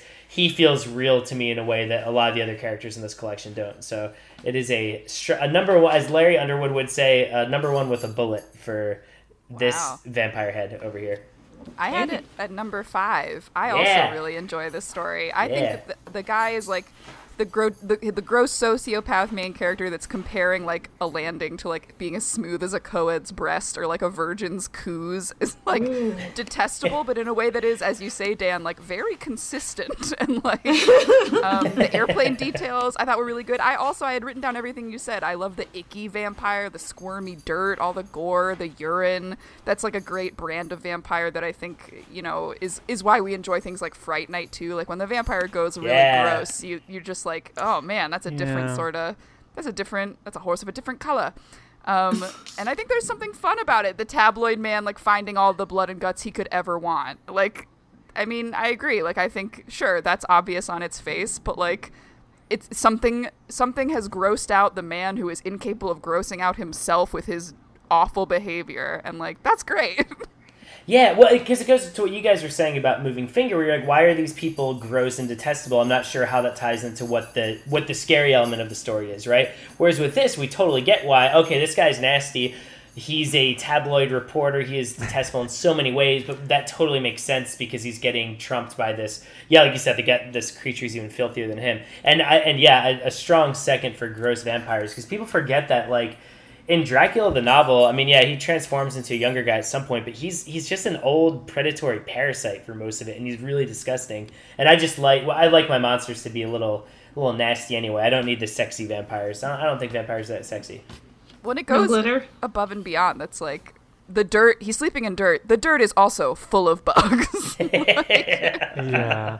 I love it. Yeah, he's yeah. I mean, that, when he um when he gets close to uh, uh the the reporter, like yeah, I mean, you can really you, you feel like you need a shower after that. I, I loved it. Um, I'm Mel. I'm glad. I'm glad you like this story. I'm glad We I did it, liked story. Dan. We did. We, this is where we shake hands over the. I. Aisha, where'd you have this one? It was actually number 12 for me. It was like midpoint. Uh, Okay.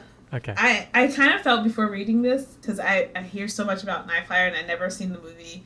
So I was like, God, if I don't like this, will it, does that mean I'm not like I don't have like taste or anything like that? no, That's not what it I, means. Even No, though I liked not it, I wouldn't say that. yeah. I thought about it, but then when I, I read it, it, it, I think it was the skeeziness of D's in there. or I think his name was like Dees. Yeah, Richard Des. Dees. Yeah, yeah. Uh, and that that to me in my head was also like Richard because Dick and Dick Dees. So I was like, there was so much male dick like energy coming from this character. I don't know if y'all loved it. count that. yeah, exactly. but it, it kind of was I, I, I, it took me a minute to kind of get into the story. I, but when we got to the scene in the airport where like the the night flyer is basically killing everybody, cutting through everyone, I like that kind of gore and scare as well. So that's why I think it was a little bit higher for me on my list, but not. I think overall as a story, I was just kind of like, eh. It's it took a minute to get there, and then it just kind of fizzled out for me because then he gets arrested right at the end. And yeah, because I think he gets blamed for uh, yeah for all the murders. Yeah. And which I kind of like. how No. really? I kind of I kind of like say- that because because I thought he was just gonna get killed and then he he doesn't. He gets a, a fate worse than death. Yeah, the, the the '97 uh, flick, which I think it was like a TV movie, I believe. Yeah, I think Uh, they like made it for now theaters. Richard- then it was direct to video or something. yeah, just I think it was direct to video. Richard Dees was played by Miguel Ferrer, who I love, and I feel like I really wanted to love the movie, but I I've, I saw it a couple times, and I had to watch it again to do this review, and it just I just don't I don't like the film version, and so I think I'm carrying a little bit of that over into this because I I like the idea of the Night Flyer. I just don't think we get enough of him, like. So much of it is just Richard Dees being a slimy reporter, and that's fine. But this also felt like this was like a novella being stuck kind of into a short story book. And I just felt like there's more there that that could have merited maybe a cool book, but I, I, I don't know. I just didn't just Well, didn't the do it more for I me. I'm not I'm not it- into pissing vampires. You know what, what, what, Yeah. what can I Mac say? hates the vampire Pete. Too real. The more I I, remember- it, the more I'm like convinced that Stephen King is obsessed with Dracula. Although I haven't read anything to that effect. Like I think The Outsider, and I said this on our episode about it briefly. The Outsider is is purely Stephen King's Dracula, and I think this is a Dracula homage in that Dracula is an epistolary Yeah. novel written by people who are like. We have to put this down. Letters, newspaper clippings. Mm-hmm. It's all it's all like a record from you know primary sources, but never from Dracula himself. And he's very elusive. He's always like on a ship or in a castle, and like this had the same sort of updated, the same sort of energy, but like updated for this skis ball. I think I think King is like a big Dracula head. Oh yeah, he, I mean he talked Oh, in, oh, in the yeah. beginning Oh, of uh, I cannot believe you just said that, Mel. I cannot believe you just called him a Dracula head. Drackhead.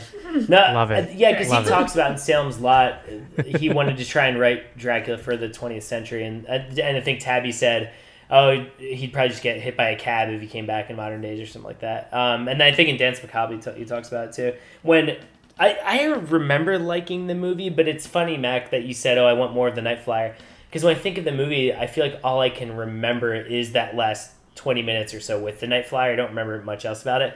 But I remember when uh, my dad ran it. It's not very good. Yeah, like I remember, I remember the bath. That my remember, I remember my hot piss scene, uh, my piss mirror scene. But um, A My- pint, yeah. a full pint. love it, full, full pint of blood. Uh, of blood is it red or yellow? Yeah, the end of Ah. the movie. the end of the movie works because yeah, that's that's probably because that's the best scene in the story as well, in my opinion. But like, you know, The investigative stuff is not as yeah. yeah, I mean the, the movie, and this isn't a review about the movie, but the movie is basically just a lot of like hopping around hotel rooms and Dee's just like inner monologue, and you're just like, oh god, let's go, let's go, let's get something here, you know, like let's move. I remember. Uh, But um, oh, sorry, go ahead, Nick. No, I just wanted to mention that this uh, there is some King's Dominion in here that I thought was of Oh, yeah. note, and that Dees has also appeared in another King novel called The Dead Zone. Uh, it's a brief appearance, but I like that that use of the character in another short story. I always like when they do that, Yeah, and also the Inside View tabloid, as in like bunch of different King properties like Desperation, Insomnia, The Waste Lands, Bag of Bones, Needful Things, Doctor Sleep, Elevation. Like that that tabloid pops up a lot, which is really fun. Um, and also the great mention of Danny DeVito in Batman Returns. So we know this takes place uh, in the in our world. in the uh, the beam of the penguin. Beam Uh, of the bat. what, what? Um. What? But what were you when I was Dan? gonna say, my dad, my dad ran this movie, uh, uh, when I was a kid, and he hated it. And I didn't, I, I didn't watch it at the time, but he, I remember he was describing the vampire in the movie, And he's like, yeah, you know, he's like, you know how Dracula usually has a mouthful of fangs. This vampire just has one big long tooth. It's so stupid. Like he could, he was so, he like was, he just hated the fact that the Night Flyer vampire in the movie, which I I think looks pretty cool overall. But he does. He has this like one giant tooth that comes out of his mouth that looks very funny. And uh, yeah, so for a long time before I read the story, I just rem- remember thinking about this vampire with a with a, a big tooth. Well, you Snaggletooth. know what, Dan? I I like big big tooth Ah. people, but what I like more are the ten o'clock people, and that's our number six story. I thought it was gonna be ten o'clock people. I thought it was gonna be chattery teeth next. I thought that's what you're setting setting up. But you're like, nope. Oh, I'll use the I'll use the same transition for chattery teeth. Uh, the ten o'clock people. Wow, this uh, this was a middling one for me. I I felt like it started so strong. I felt like the first like page. I was just like, what is going on? I love that you're just like immediately thrown into this weird situation. But then it just kind of, for me, it just kind of becomes like samey. I don't know. Like it, it gets so caught up in this other, much larger story that I'm just not as interested in as as the initial. Uh, the just like the first page when you when you just don't know what's going on, and and I, I think with the short stories with with King, I think less is always more in terms of like the villains or the monster of the piece. Like I don't want to really know. Like give me Bozeman, you know. Like I don't want to know if it's real or not. I, give me Bozeman or give me death. Like I just don't want to know. It, you know, and, and like, so I thought it started off really strong, and I was I was all about it. I like the idea that again, uh, there's some some Dark Tower stuff going on here where these things could be the can-toi from the Dark Tower, which I really like. Um, but yeah, uh, it was just it was a middling story for me. I had it at 13. Um, but uh, what what about what about y'all? Anybody strongly love this one? Where where, where do y'all have this one? Oh, I had it six for six. So six Oh, for six. that's not- Yeah, I mean, I I like like you said, it started off really fast paced, and a part of me was thinking, and if you can have me put myself in a position of like, what would I do in this situation? Like when he has to go back into work, my face is very expressive. I don't know if I could have been able to like get away. like they would have figured it out because my face would have been like twitching or doing something that I could not contain. So that was like a constant thought. But like as you said, it kind of the thought in my head was just like after a minute that escalated quickly. Because then suddenly like there's all this stuff going on and like you said there's more it's a greater conspiracy than we even thought which was fine but then it just kind of i don't want to say de-escalated in a way but it just kind of lost its momentum for me and and then we're just on the run and i kind of lost interest and kind of petered out. Like i honestly don't remember how it ends. Well, it is weird because the, it, it almost feels like the first chapter of a longer work or something. Because it kind of ends, they have this one scuffle with them in the basement with the bat people. And then it's kind of like, oh, we're gonna. They're like preparing to do a greater battle, right? And then it just kind of kind of ends. And like, but I don't know. I had a I had a number uh, number nine because, like you said, I was with it for a lot of it. Although it did kind of feel like a ripoff of They Live Yeah. a little bit to me. I don't know if anyone else felt that the John Carpenter movie. Oh, totally. Yeah, and like, but I, I kind of didn't Well, you know that. yeah. what? It, but it was. It felt to me like more of like a Invasion of the Body Snatchers esque kind of thing going on at Mm. one point. Um, just how they're kind of banding together, and then like they're slowly taking over the world, and only. But this is the one thing that I had. I, had- I wrote down in, in my, my little misery section because I still like to adhere to the the categories as I read these short stories. Uh, but I wrote that You're such a The idea- the, the idea that uh, quote unquote mid smokers are the only ones who can see Batman yeah is fucking weird and dumb. What? I think everyone it's so shut up. stupid. Everyone shut up right now. I mean, it's like it's like, it's like oh well well only if you're only if you're trying Whoa, to quit that- but can't really quit is like what is the thing weird. that I'm like like Wait, ugh, I wanna- I'm like wait, I so the only people yeah. that can see the Batman the only people that can see the Batman is is Mike. like, come on, give me a break here. No, that's that's such a cool. This story was number two for me, and my first note is in all caps. Now that's what I'm talking about. I'm, it's such a weirdly specific thing. It's amazing. And, and I don't so buy that. this isn't If you're, if you're, uh, let, let me hold on. I'll let you, I'll let you go on into your whole thing because I know you'll tear me down in two seconds, and I get won't have anything to say after it. But I feel like it's such a weirdly specific thing, and I think that people that are that can't decide if they want to s- smoke or not are not going to start the revolution and save the world. That's you know true. what I mean? Like I would not trust. I don't know. I just I just didn't buy it. Can I- Mel, do it. Mel. Do it. Do it. Do it. Tear me down. I love this story. It's so sick and memorable. I love I you know, I've never seen They Live, but I do know I, I know the conceit and I, mm-hmm. I get also like I mean, I was thinking of like mm. animorphs, anything where like mm. something evil is moving unseen and kind of occupying the bodies of people without being discovered. I love the Batman. I love the cultish vibe of the group, how they like covet power, but they're still utterly speechless and monstrous underneath. And this story is so concerned with class in a way that I think is actually a little bit complicated. Like, you get the simplicity of like, yeah, there's this grotesque head above an expensive like executive suit, and that's that's the surface level, right? But like, I love the conceit of a certain level of smoking addiction resulting in a subculture that completely transcends class, which is what King says in his notes. He's like, this smoke breaks cut through class and race barriers. It creates a sociological phenomenon. You've got the janitor out there smoking with, you know, the high-ranking superiors of the bank. And it's very hmm. king. Like this is the personification of people who have fucked up but not irredeemably. They're trying to be better. They're in this very special mid zone and they're being tasked all of a sudden with a supernatural high stakes mission. They're like his quintessential folk heroes, and the hope comes from how they risk it all for each other to share their secret, even though they know it could be like their undoing within seconds. I thought Pearson's relationship with Duke is like pretty affecting, if brief, and I really like how it sort of wraps up a whole novel's worth of events. I like the ending, how it's just like, you know, and then they have to, he has to give up his whole life. He leaves his wife and child behind. Um, I just really love, he sees the vice president on TV and he's a bat person and it's like they're everywhere. I just really liked the, all of the class stuff that was interwoven throughout it and it, it, it rang very like true in, in times such as these. Um, and to me, I- I thought uh, King was at his best here, kind of using his obsessions and channeling them in a way that, that was very effective for me. I've always loved this story.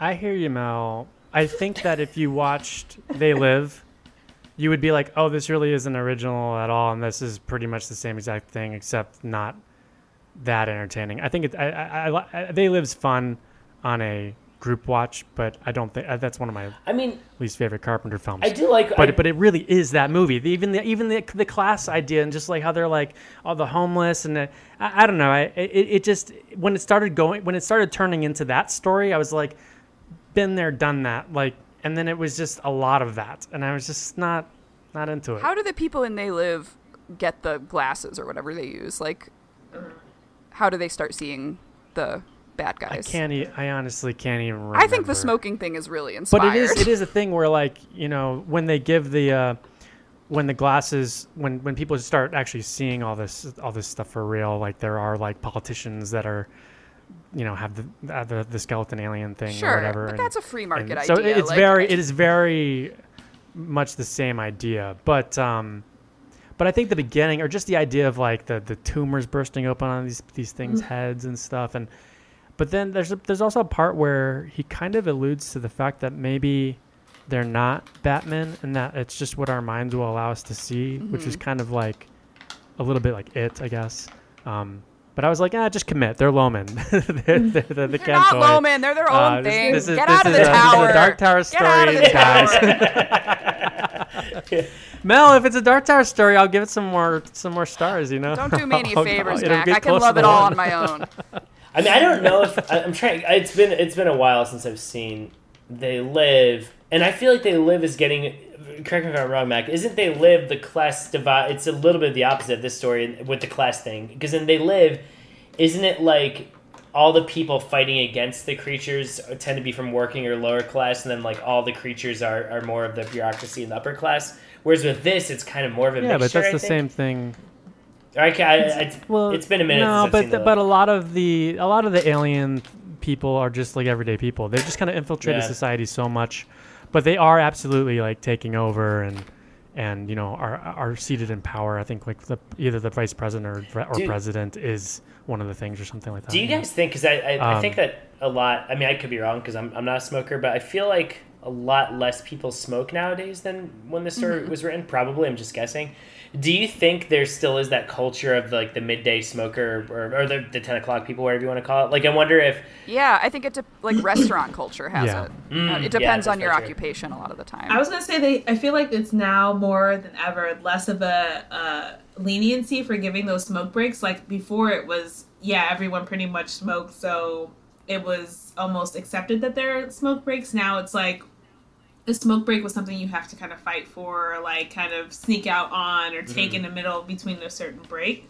And there was an interesting part I think he says where the the the smokers will basically be like by 2020 they'll be the way of the dodo. So it was kind of like was he uh, this idea that people aren't smoking as much in the future. I don't know. I used to smoke, and that's why it made me wonder. I'm like, is it that like how would I have seen this in process? Like if I was fully, if I was someone who used to smoke but doesn't smoke any longer, would I have like gl- glimpses or images? If I was someone who was like in the middle of like totally quitting but had just stopped smoking, would I be able to see these people? Like I kind of had some I, I uh, questions about how this kind of worked with like the nicotine chemical balance in your system and who was able to and also how deeply ingrained were these fat people in the society were like kids could kids be them would it be adults like how is it just bureaucracy or like uh, bosses and like the government or is it like the janitor so that's what my curiosities were that didn't get answered and that's why it wasn't as high for me well, we know that they want.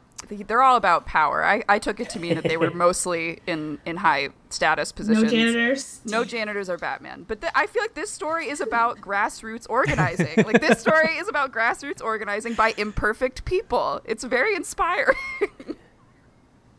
Mel, see. I like that. No, no janitors or Batman. they aren't. Um, I, I think that this was a fun discussion. Uh, I think Batman, I have clearly won. There's no more smoking. Uh, a lot less smoking now. I think that they're they probably are taking over.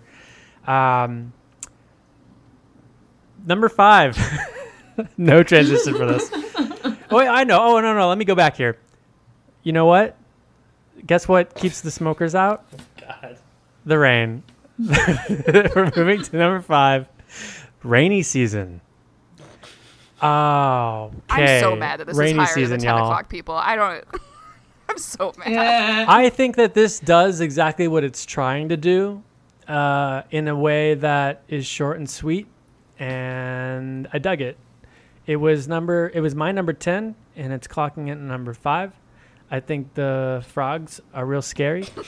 the, the, the, ne- the needle, the needle mouth. I just like page four twenty six. It says John getting his toes bit by the needle mouthed toad, then kicking the wall, breaking his toes, and the frog was. It's great. I think there's just a lot of great little, little disgusting moments in this. Um, it's such a weird uh, conceit.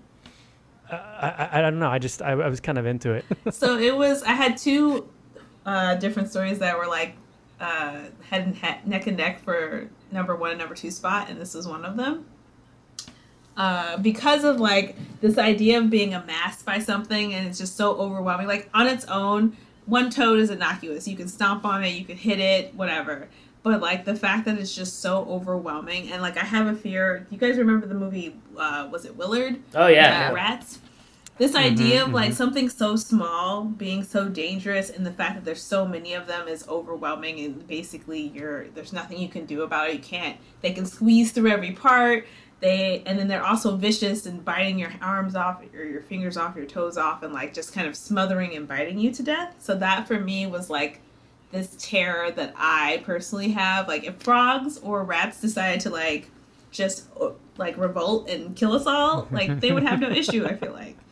So I love that's my- frogs or rats. I mean, I or asked, rats? yeah, frogs. I think they're, mm, or was it toads? Maybe it's toads that I actually don't like as much. But there was one particular Well, well, part. these are toads. Yeah, yeah. these are toads in the story.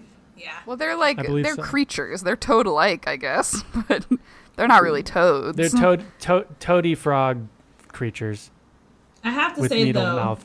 My favorite part, which was also my most disgusting part, and like my pound cake, was this this line that he used to describe uh, the day after when the like the toads basically melt into the Oh, ground. I and know he what you're gonna described it as a white cloudy schmeg that looked like human semen.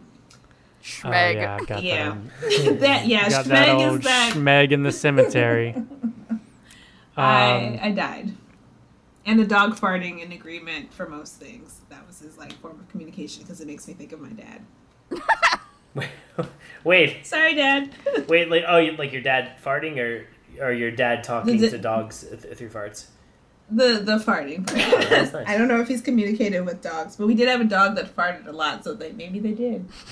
That's oh, That was beautiful. in my pound cake section. It's so beautiful.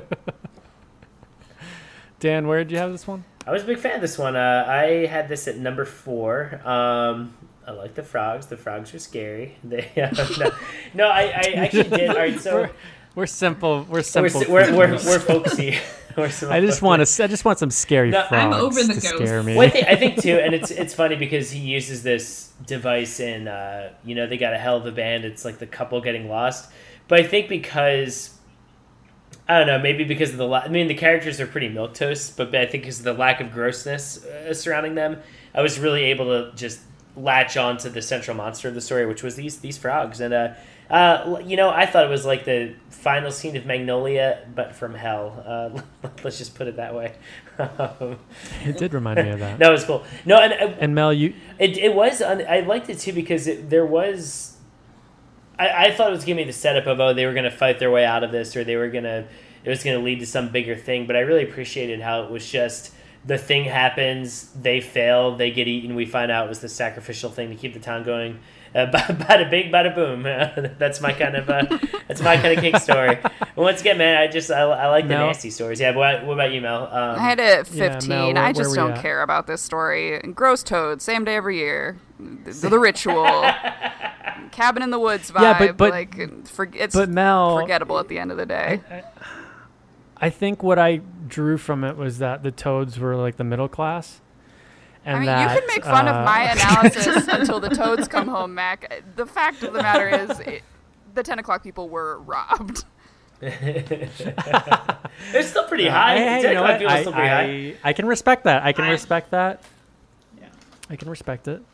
I think that the rainy season, I, for me, it was just like, this is what I want in a short story book. Just like a- a simple story. I don't want to have to think too much. You know, I- I'm I'm not a very smart human being, and I just want to hear. I just I just Not want a very uh, smart. these these these little mouth toads. I just want the uh, you know, frogs just to be biting scary. some people and, and I want the That- that's town to be gonna be on my creepy and tell me gravestone. to go away.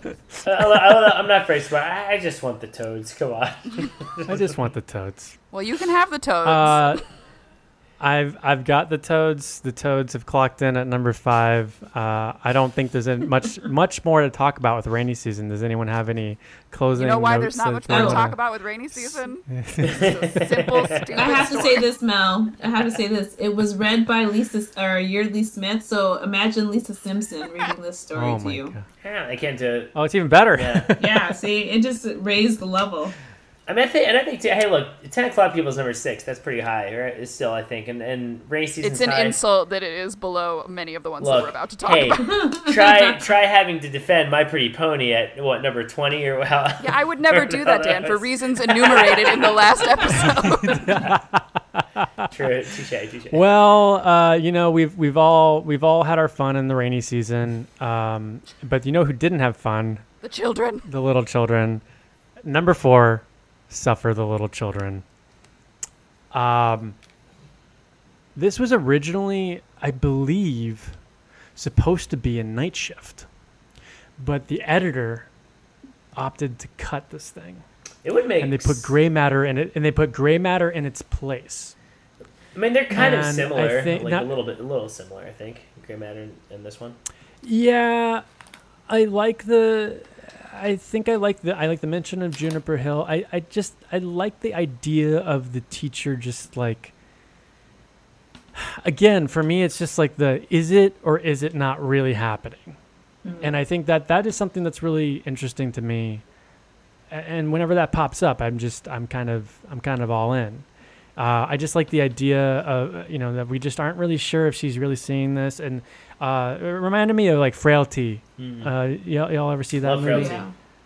And and and and just the idea of like oh like if this is really happening then you need to kill all these children but if it's not happening like you just killed you a bunch are of kids. you are the the mon- the biggest monster Like, it's just like it's it's a creepy it's creepy to be on that that um on that edge trying to figure that out and uh yeah this i i I really dug this i thought it was really creepy when she's just in her corner of her eye she thinks she sees like you know these kids faces changing um just you know creeped me out what can i say uh creepy kids Kids are scary. can still be creepy in the short black eyed stories kids.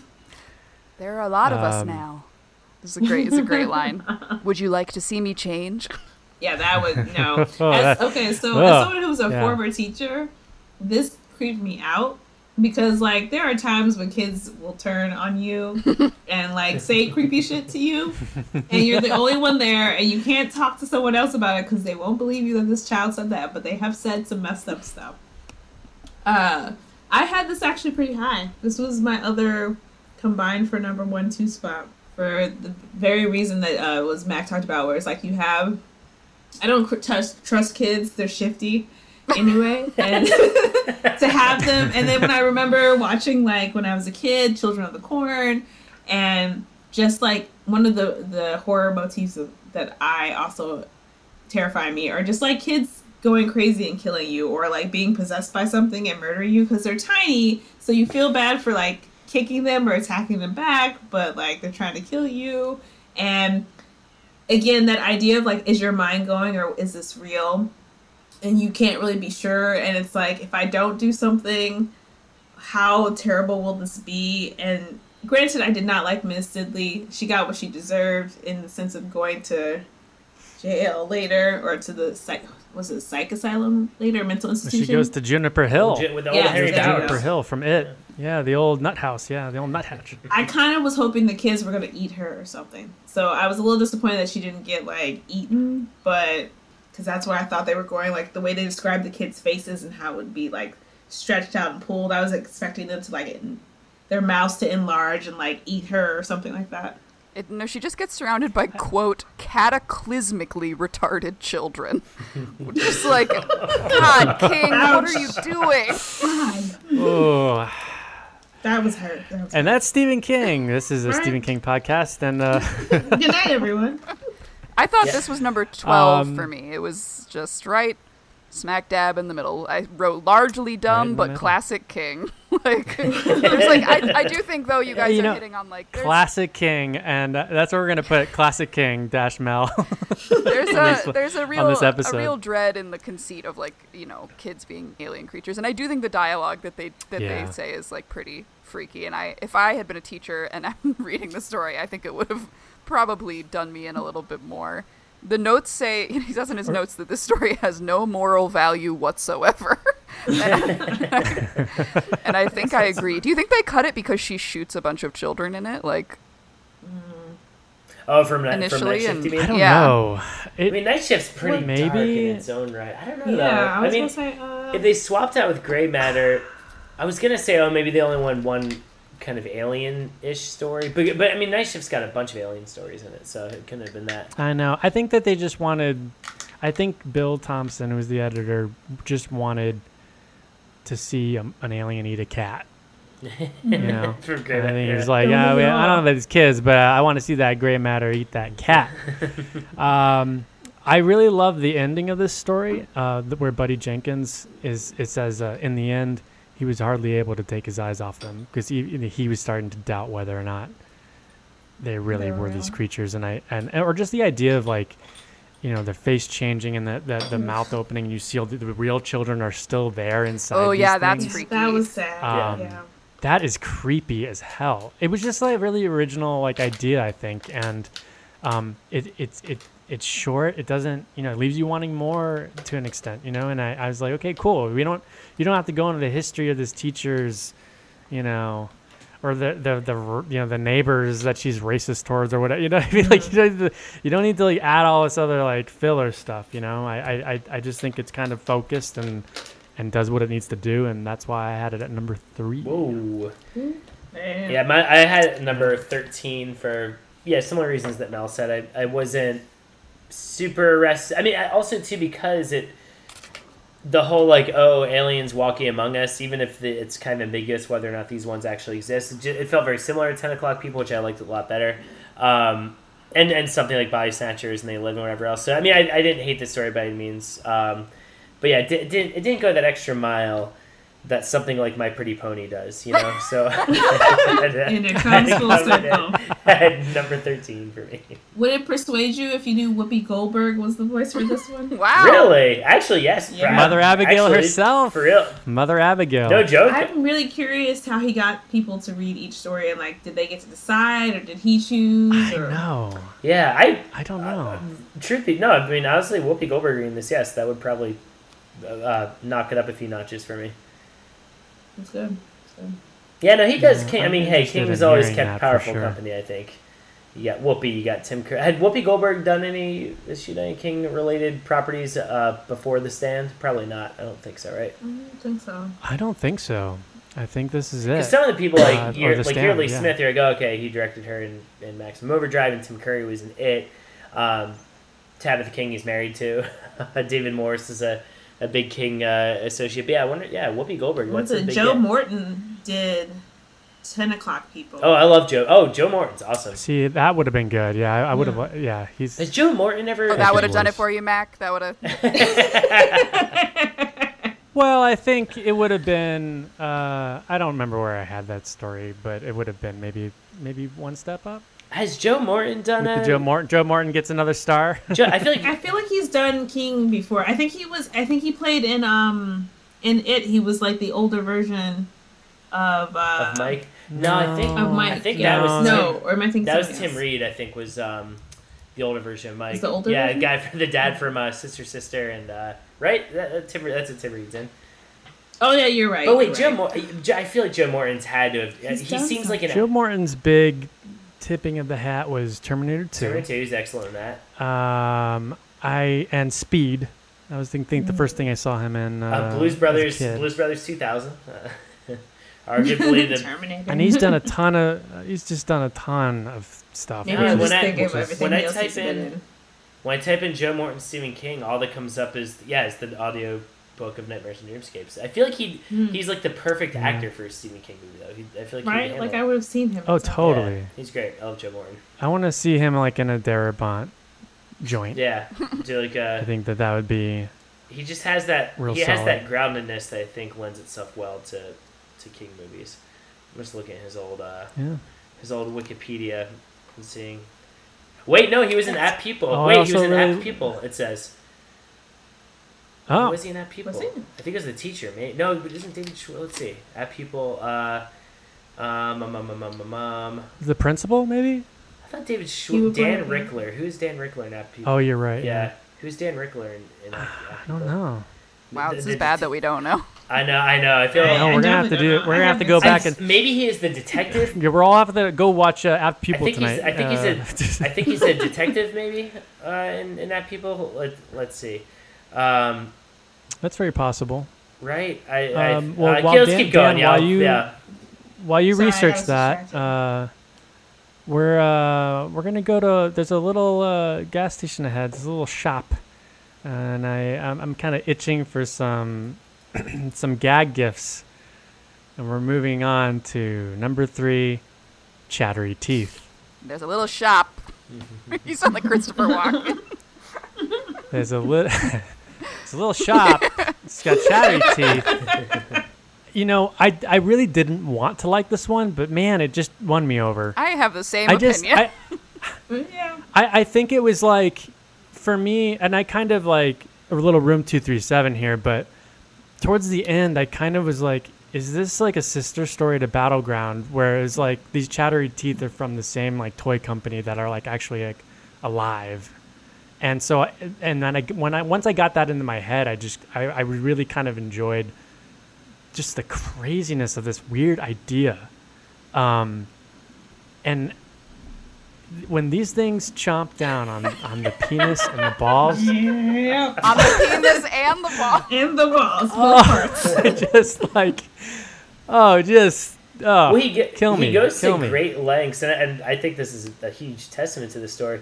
He goes to great lengths to describe how these are actually metal and how they have a tongue and like because I kept And thinking how of big the they pl- are. Yeah, like I kept thinking of like the plastic, Mm. you know, yeah, uh, teeth with the feet that you would get the novelty shop. But I think he actually does a really good job of describing how dangerous they are. Um, and even though they're in a weird way kind of the hero of the novel and they help this guy, I kept thinking they were going to turn on him, and I kind of loved that they Same. didn't. That made that made them cute Yeah. in a way, like like it was a dog protecting him. I like We all want a pair. Yeah, I like the teeth. I like that they're agents of justice for the for this like boomer who's like out on the road, like young people today. and I, I will say though, this is the I think the third fat Myra that we will encounter in King's Dominion. There's Yeah. this Myra. There's Eddie's wife, Myra, the hog, and Myra, uh, there's, I, and I there, was thinking think about the Myra wife, the Hog. hog today. How, th- that term, the wife forget in why. um in word processor of the gods that's the one where he like rewrites his life right like in yeah, yeah, yeah. um i think Yeah, she's yeah. a fat Is myra, there a Myra what in is that? like But she gets skinny in this one when he comes back years later. i'm just like what happened to king and some woman named myra That is really weird. I I, I want to go back and look at word processor, and if that's Myra, then we've got to keep we've got to keep track of this going forward. Myra- Did he date anyone before Um, Tabitha?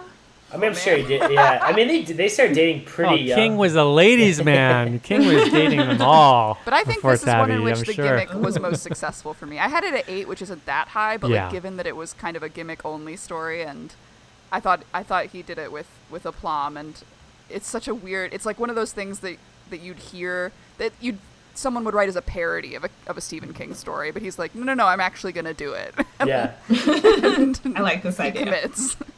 Well, yeah, because that's the joke, right? It was on like Family Guy. So it's like, oh, th- this story is about a lamp, but it's haunted, or it's about yeah, this, but it's yeah. A couple and gets this is attacked like, by a lamp. Ah! yeah, and this is like Chatter too. But you're no, he actually makes them scary. And I, I think too, Ki- King's. Yeah. I I like this in the Mangler, but a lot of people don't. They think it's silly.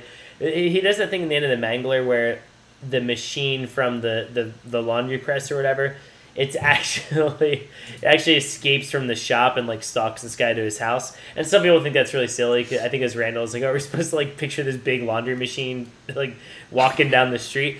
But I don't know. There is some there is something about really freaky to me about supposedly inanimate animate objects Yeah. traveling a long distance that's really freaky to me and i th- and i think this is another example of that where, where, oh no this, this this thing like found its way through the desert all the way like to dispose of this body then got all the way back to the shop i think that that's yeah it's very disturbing to me so yeah it really hit home Yeah, I, I- I think there's a moment in the story, and I, I didn't write this down, but I, it's like coming to my head, like where like he sees the chattery teeth like on the hill.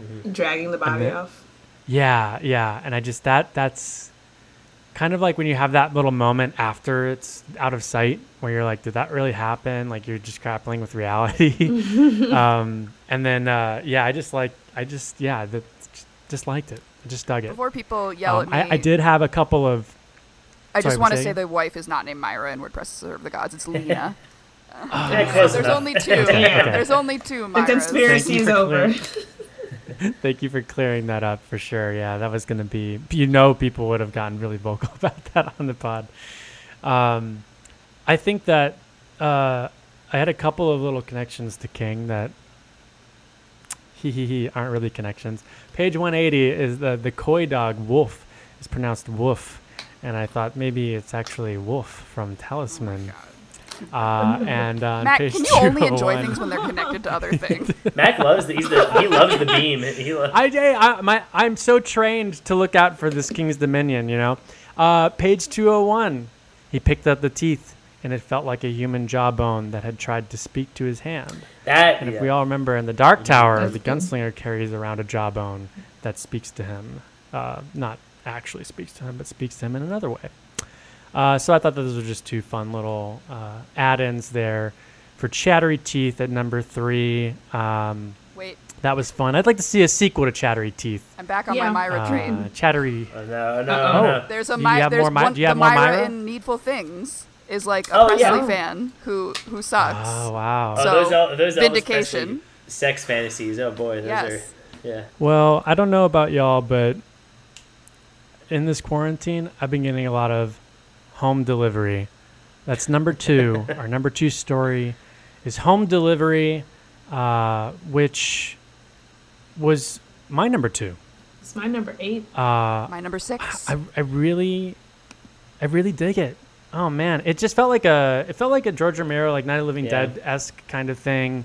Uh, like the story, just like kind of how all encompassing it is. You know, it reminds me of like the beginning of Dawn of the Dead, where they're just kind of hopping all over the country of the news channel and stuff, and you're seeing all these things, all this stuff happening. Um, the way that it unfolds, I think, is really interesting. I- In such short period of time, I, I'm invested in all these little characters, and that's a win for me. Um, let's see.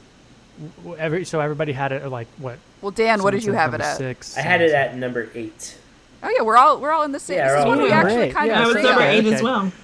So finally, when we get to the number two story, we all kind of agree that this should be in the top ten. Yeah. I thought it was uh, like quaintly charming after a bit of a rocky start. I think he like he actually pulls off the allegory in this one, and it's because he lets character win out over the conceit here, as you say, Mac. But the conceit is actually strong too. I think it's really cool how the body parts keep moving. That like differentiates these zombies a little bit.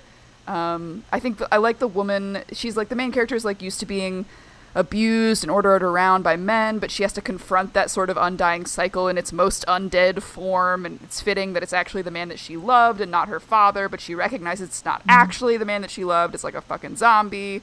And I think in a mm-hmm. rare example of, of King kind of maybe anticipating a blind spot, like like I could gripe about the essentialism here, like, you know, the fact that a baby gives this woman purpose or the, the men of the island are tasked with like keeping her safe. But I think the story actually provides its own defense against that gripe because it talks about how isolated the island is and how like feminist pamphlets like wouldn't mean shit to them. and like that's probably just true. I I don't know how to feel about the like event horizon footage like stuck in the middle of it. Um like the worms from space. oh yeah, the, with the Yeah, yeah the that star me off. wormwood. But uh, it's like Uh, fine, whatever. I- Yeah, for me, it just like it, I think it. Even jumping to that, because when it all came back, I was like, okay, if, if we had just all of a sudden the, the rest of this thing was just on the spaceship or whatever, like I would have been like, okay, what what what, are you doing? But uh, but yeah, I like the idea of Star Wormwood orbiting Earth. It kind of that reminded me a bit of Trucks, just like this weird event that is causing this thing, uh, these these things to come alive, and um, uh, yeah, I I, I I I thought it was pretty some pretty good uh, gruesome stuff going on with the, uh, the creatures crawling out of the graves, tearing off their fingers in the process, and um, I like when the the the the, the, the husband attacks uh, the home. I think that's really creepy. Um, also, uh, because you know Mel made a point of this, I, I really only love this story because there's a couple connections to to other King properties. Uh, no, I'm not. I'm kidding. But there are. There's a mention of the number 19 a couple times, which I thought was fun. Maddie was 19 when her father died, and also uh, George Sullivan died while bowling lane 19. So that was always just a fun little. Um, uh, little, little, little sweet treat for the, the King readers out there. Uh, Anybody else on uh, number two? Is that is this gonna be the one we talk about the the, the least, least? as we I get to yeah. number one? yeah i kind of i liked it i think i had eight for it and it just kind of the fact that like maddie starts out i kind of was yelling at the book as i was reading it of like her and her mother at the point where they just like ask what did they do now that the husband's dead or that the father was dead.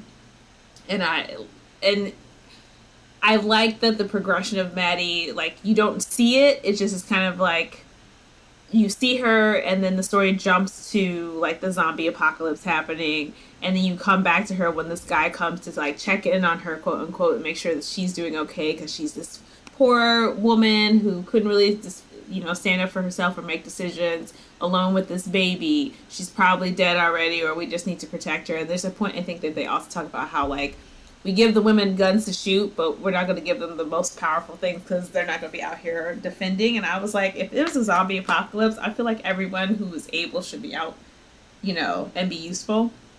That's just how I would plan my little camp.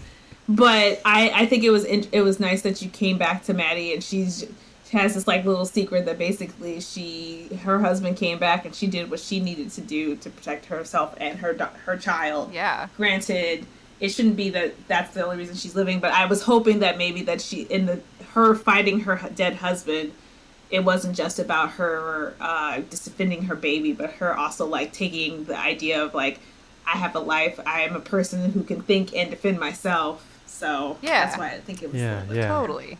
I said I had this at six, but it's actually three for me. This is number three. Oh, Nice. Oh yeah, yeah. Yeah, I think the only reason I had Yeah, this at just, uh, eight, and I, yeah, I really enjoyed the story for everything you guys are outlining. The only reason I it's at eight and not a little bit higher is, is because of the jumping around a little bit, both with the timeline and with the the wormwood stuff. But yeah, overall, I mean, I, I, I still think this is a, a really good one. I like how they anticipate like- the zombie. They're like, we have to set up around the grave. Like, yeah, yeah, you do. Like, Yeah. that's just practical. Yeah, and it's like the little small town mentality. Like they're just like they they just they were waiting for like a moment to to, to do something like this. You know, like um, it's like well, I like that uh, line Uncle Frank says. And he says, uh, "I ain't got time to listen to you play fiddly fuck on the mouth organ." That's a very Kingian for I kind of I, th- that's like that's a little bit of Brandon Folksianus I love, like like the weird like. and there's a there's a little um, uh, scary stories to tell in the dark ending, like a little last line where it says, "Frank had meant to stay dead, and that was just what he did." um, yeah, home delivery coming in hot at number two. Uh, I, it, you know, uh, what can I say? I love zombies. Uh, clearly, King does as well. Um, but you know what King also loves? vampires and we've talked about one that actually that that apparently could be the same vampire from the night flyer that's popsy at number one our number one nightmares and dreamscapes story popsy What did everyone rank this? this was my number four This was four for me, too. three Seven. three for me. Yeah. Wow. Oh, So none of wow. us. So three That's was the highest ranking it got, but it ended up at the top of the And number list. one. i think everyone's number one and two and three were probably just like all over the Yeah. place Yeah. It- it- that's what that's what's this has been a really interesting short story collection and obviously we'll talk about that with our final thoughts but popsy short sweet scary uh, fun. This this reminded me of like fright night horror like like vampire stuff and i dig that. Um i just love like the unassumingness of like this kid not this kid being a vampire and just not even realizing it you know? Um let's see what what, what what what do i got here? Mac, the King's notes basically confirm that it's the same vampire. He wants him to be the same Uh, vampire yes. as the Night Flyer. yes Which doesn't make sense to me because if the Um, Night Flyer can fly himself, why does he need the airplane? Because he likes You to know, travel he's- in he's- style. yeah he's got to he's, sleep though. he's into the, sleeping. style maybe, of it Maybe yeah. the sleeping is, is, is part of it. Right? Maybe. i like that i'm coming to the the night flyer's aid even though i didn't like the story It's like a mobile home, but in the air. Yeah, yeah. That's I think it's a good way to look at it. I also think the Night Flyer kind of, and maybe this is just how they paint him in the movie, but does he just always look like crazy, creepy, freakishly with the tooth and everything? Yeah, I don't, I don't think he, that's what I like about him. I don't think he ever looks like a debonair um, Transylvanian prince. Yeah. The way So they it's kinda- describe him in this, he's like an older. He seems like a grandpa. Right, right. So maybe this is like pre grandpa getting into the nasty. Yeah. that could go all sorts of ways. All right. Oh, But you know, I, boy. I uh, it is funny in this one how we, and I, I like this about it, it, especially with being, it's right after Night Flyer in the collection, right? I think. Yeah, which is I- also Yeah, weird. yeah. I like how we, I like how we get like a little bit of, we humanize the vampire just a little bit by showing he has like a little weird vampire grandson. So, all right, something I was wondering about, and I was thinking this because I, I'm watching the Hotel Transylvania movies starring Adam Sandler right now. oh, God. So, Thanks for working that into the number one So story. Dra- Dracula in that movie, him and his you know him and his wife have a kid, and it's a vampire. Like if the kid is born as a vampire, and Popsy in this has and now now this doesn't necessarily have to be his biological grandson. It could have been a near dark situation where they kind of took in a kid or something. But I guess I kept wondering, like, oh, well, so is, it, is this a thing where vampires reproduce and have a family, or is this just a kid that Popsy made into a vampire at some point? It doesn't really matter, hmm. but I was just curious.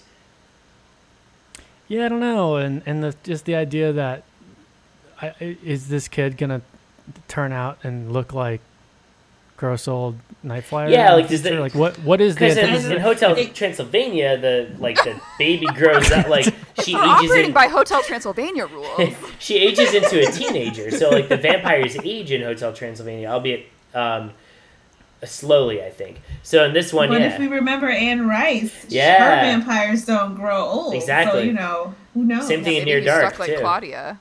yeah, Claudia, and then in uh, near in Near Dark, there's Homer. So yeah, just don't know. I mean, it doesn't bear on my enjoyment of the story. I was just just curious. I was wondering about the exact. Yeah, exactly. Was this kid a familiar, or was he a vampire, or uh, or what? Um, bottom line is, I I think it. I once again similar to Night Flyer, we have another scumbag at the center, and a scumbag in a much darker way, of course. Um, but that's why. But once again, I think the I think King is setting that up so this guy can get his comeuppance, which he does, of course, when he meets. Uh, and, and also, just the way they describe Popsy, and this is super freaky, it being this dark shape and then being this like giant bat that comes across it. Um, And something, and also to the kid, the the entire time the kid just going, "Oh my my Popsy will be here, my Popsy will be here," and you think it's this kind of nonsensical, just kid being a kid thing, and then the fact that he's super super scary. So yeah, just it's a nasty little story, and uh, I'm a nasty little guy, so, so I loved it. I'm a nasty little sink pisser, and I loved it. All yeah. I'm a, I'm a nasty little boy who loves pissing. Oh, the boy. sinks. Yeah, I loved it. Love I thought that like we got you know there's a bit of there's a lot of missteps here. We got a lot of dumb Sheridan's backstory. Like we can actually we can get these details without actually getting like stupid flashbacks that justify his link in the pedophilia chain. Like I you know we get it. He's he's You knew what was gross. Yeah, but I will say that so much of this story like is redeemed and and made good for me by its last line, and which I will just just just read for real quick. Um, he Popsy is about to cut his throat with his thumbnail. Um, his throat was cut with that nail before he realized what was happening, and the last things he saw before his sight dimmed to black were the kid cupping his hands to catch the flow the way Sheridan himself had cupped his hands under the backyard faucet for a drink on a hot summer day when he was a kid, and Popsy stroking the boy's hair gently with grandfatherly love. And it's so good. That's such a great great. Yeah, the monsters great. are performing a human gesture that transports the human monster back to childhood and humanity. Like, it's great. Yeah, It totally that is- makes that- the whole story. Clap, clap. That's our number one story, Popsy. Now, I want to go around really quickly. Uh, just, just quick final thoughts. Nightmares and Dreamscapes. Did it live up to the hype? If you haven't read it, and if you have read it, how was it the second, third time around? Mel. Okay. Um, had read it before. Remember liking it as a child because I think those gimmicks really caught me and hooked me good. This time around, it was really a schlep. I think I think part of that is because the stories, by and large, the you know I would say the six stories I really enjoyed are my top six. Uh, going up from the six: Sneakers, The Night Flyer, Popsy, Home Delivery, The Ten O'clock People, and Head Down. Keep your keep your voices to yourselves. Um, and other than that, I mean, that's you know that's only like a quarter of the stories, and they're kind of spread out. And I didn't enjoy most of the other ones really, and I think this really was representing a turning point for me personally with King. I think I'm getting really fed up with him, and I think listeners will glean that when they listen to these episodes. Like I was really on a soapbox for a lot of it, and this is so indicative to me. This collection was so indicative of so many of his faults that even the ones that I really, really loved um, couldn't really rescue the collection and, and make it a really enjoyable or positive experience. I mean, in isolation, they could. I liked those stories. Um, but I feel like my relationship with King has gotten progressively complicated as I get older and try to think about context more. And um, I, I sort of, after reading this, was like, I need a fucking break from this dude. Like, it was not fun to read a lot of these stories in a way that wasn't just married to non enjoyment, but married to actual kind of like being upset. Um, and so, are we giving noses here, Mac? Is that what's happening, or? Uh, yeah, yeah. I don't see why not. Um, I don't know. I would give it like one and a half, two, I guess. Bright red Pennywise clown noses. I think I know this is maybe an unpopular opinion. I think Skeleton Crew is a stronger collection. Um, I haven't read all of his collections, so I can't really rank them completely. Um, but I really enjoyed some stories. I hope our fans can take solace in that. But my overall impression was kind of like, man, I need a breather. Wow. I, I no, I, I, I, I think that that's perfectly valid. I think that there was a lot of, as you get into the Ladder King, and I think a lot of people felt this way for a while. You know, they think they kind of fell out of it, and then King kind of had a little bit of a, a resurgence with some Ladder books. So I'm really interested in getting into these because I haven't read a lot of these, uh, you know, 90s plus books. Um, so I'm very interested to see how the rest of these turn out. Um, but Mel, if you, if you if you need to take a break, I I totally understand that after reading this book.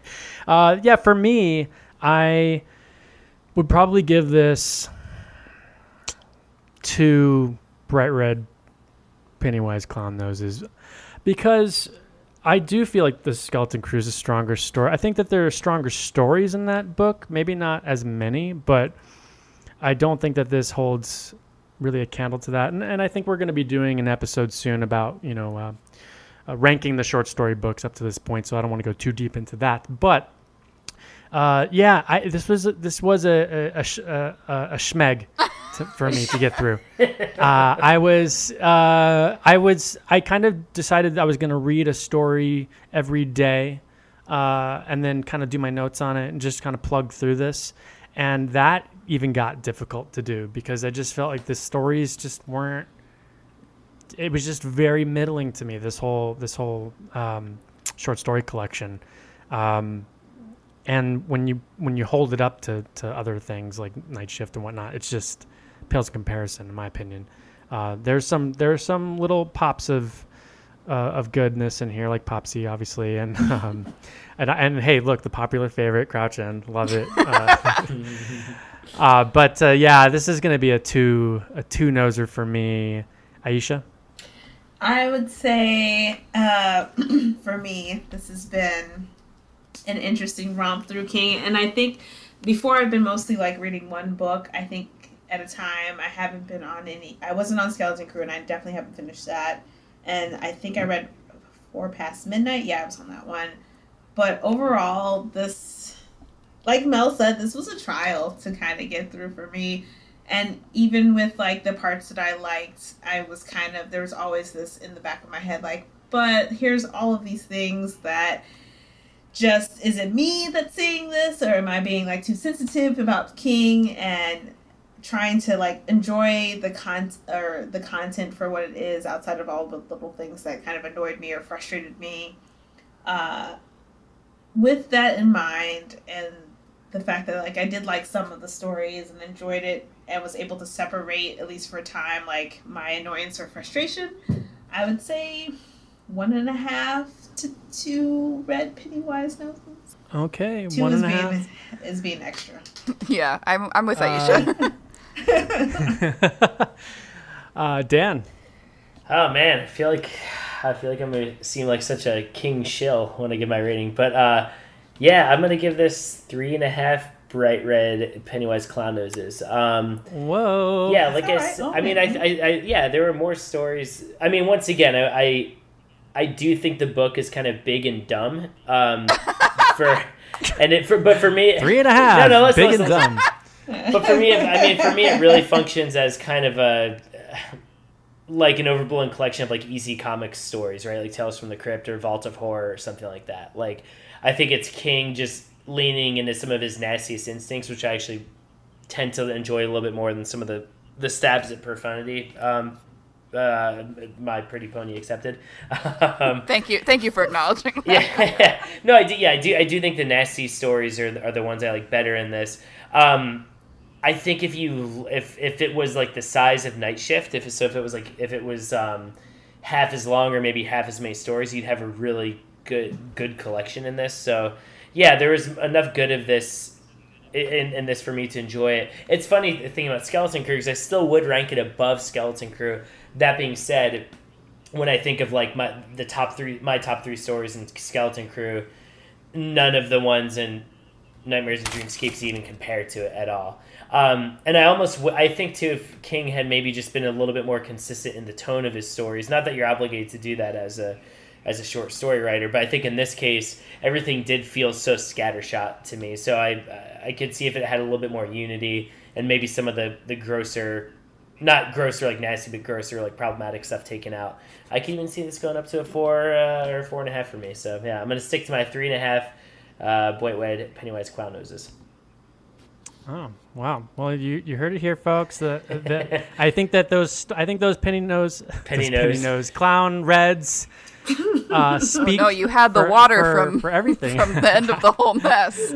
I I know that my my I actually wrote my entire outro. Did you douche like that. yourself? Uh, no, but I think the noses truly speak to the quality and uh, of this book, and then also uh, just the opinions all over this this pod. I think that we all come at these things from a totally different angle, and I think that's half the fun of these episodes is getting to discuss and argue with each other about what we do and don't like about Stephen King stories.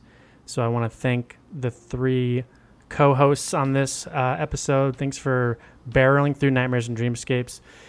And I want to say thanks again to our constant listeners for continuing to check out the Losers Club week to week and those Patreon patrons that keep us alive and well. Please be sure to spread the word about the podcast and leave us a review on iTunes, Facebook, Stitcher, wherever you listen to us. That helps us greatly, and we really do appreciate it. This has been our coverage on the short story collection Nightmares and Dreamscapes, but don't fret, as we're not out of the marescapes yet.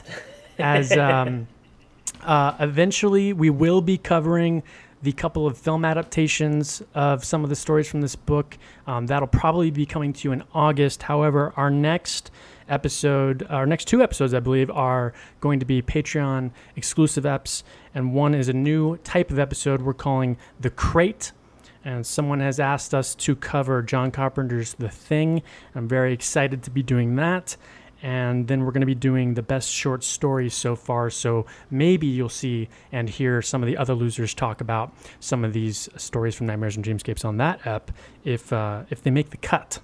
That's, Uh, that's and then we have a- a really short stories cool- from all the collections up to Nightmares and Dreamscapes. Uh, uh, yes, yes, up until Nightmare, and then also uh, we're going to be we have a King panel. Uh, that's going to be uh, available to everyone. So that's also something really cool on the way. I don't know the details on that, but uh, you know, if you if you follow us on the socials, you will get all the details soon, I'm sure. So thanks so much. We uh, uh, oh, if you want to get a jump a head start on the next book that we're going to be covering, that's going to be 1994's Insomnia. Uh, so I don't believe I'm on that episode, but I definitely want to read it because I, because Mel, I know it has something to do with the Dark Tower. uh, and so we look forward to next time. But until then, long, long days, days, and and pleasant. pleasant, Pleasant Nice. nights. Bye, everybody. I got some hot friends. God, I got some hot friends.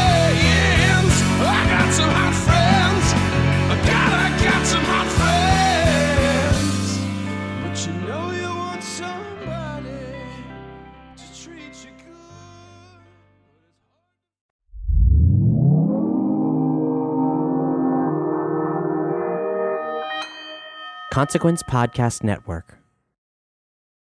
Murder in America is a true crime podcast that covers stories from all 50 states, including stories of mass shootings, serial killers, and lesser known murders. Do you find yourself doing more research after listening to a true crime show? Well, Courtney and I used to do the same thing, and that's why we created Murder in America. Our podcast dives deep into each case. Our storytelling will make you feel like you're right there within the case with us, watching it all play out, and we do not shy away from the graphic details. If you're a fan of true crime, then listen to Murder in America on Spotify now.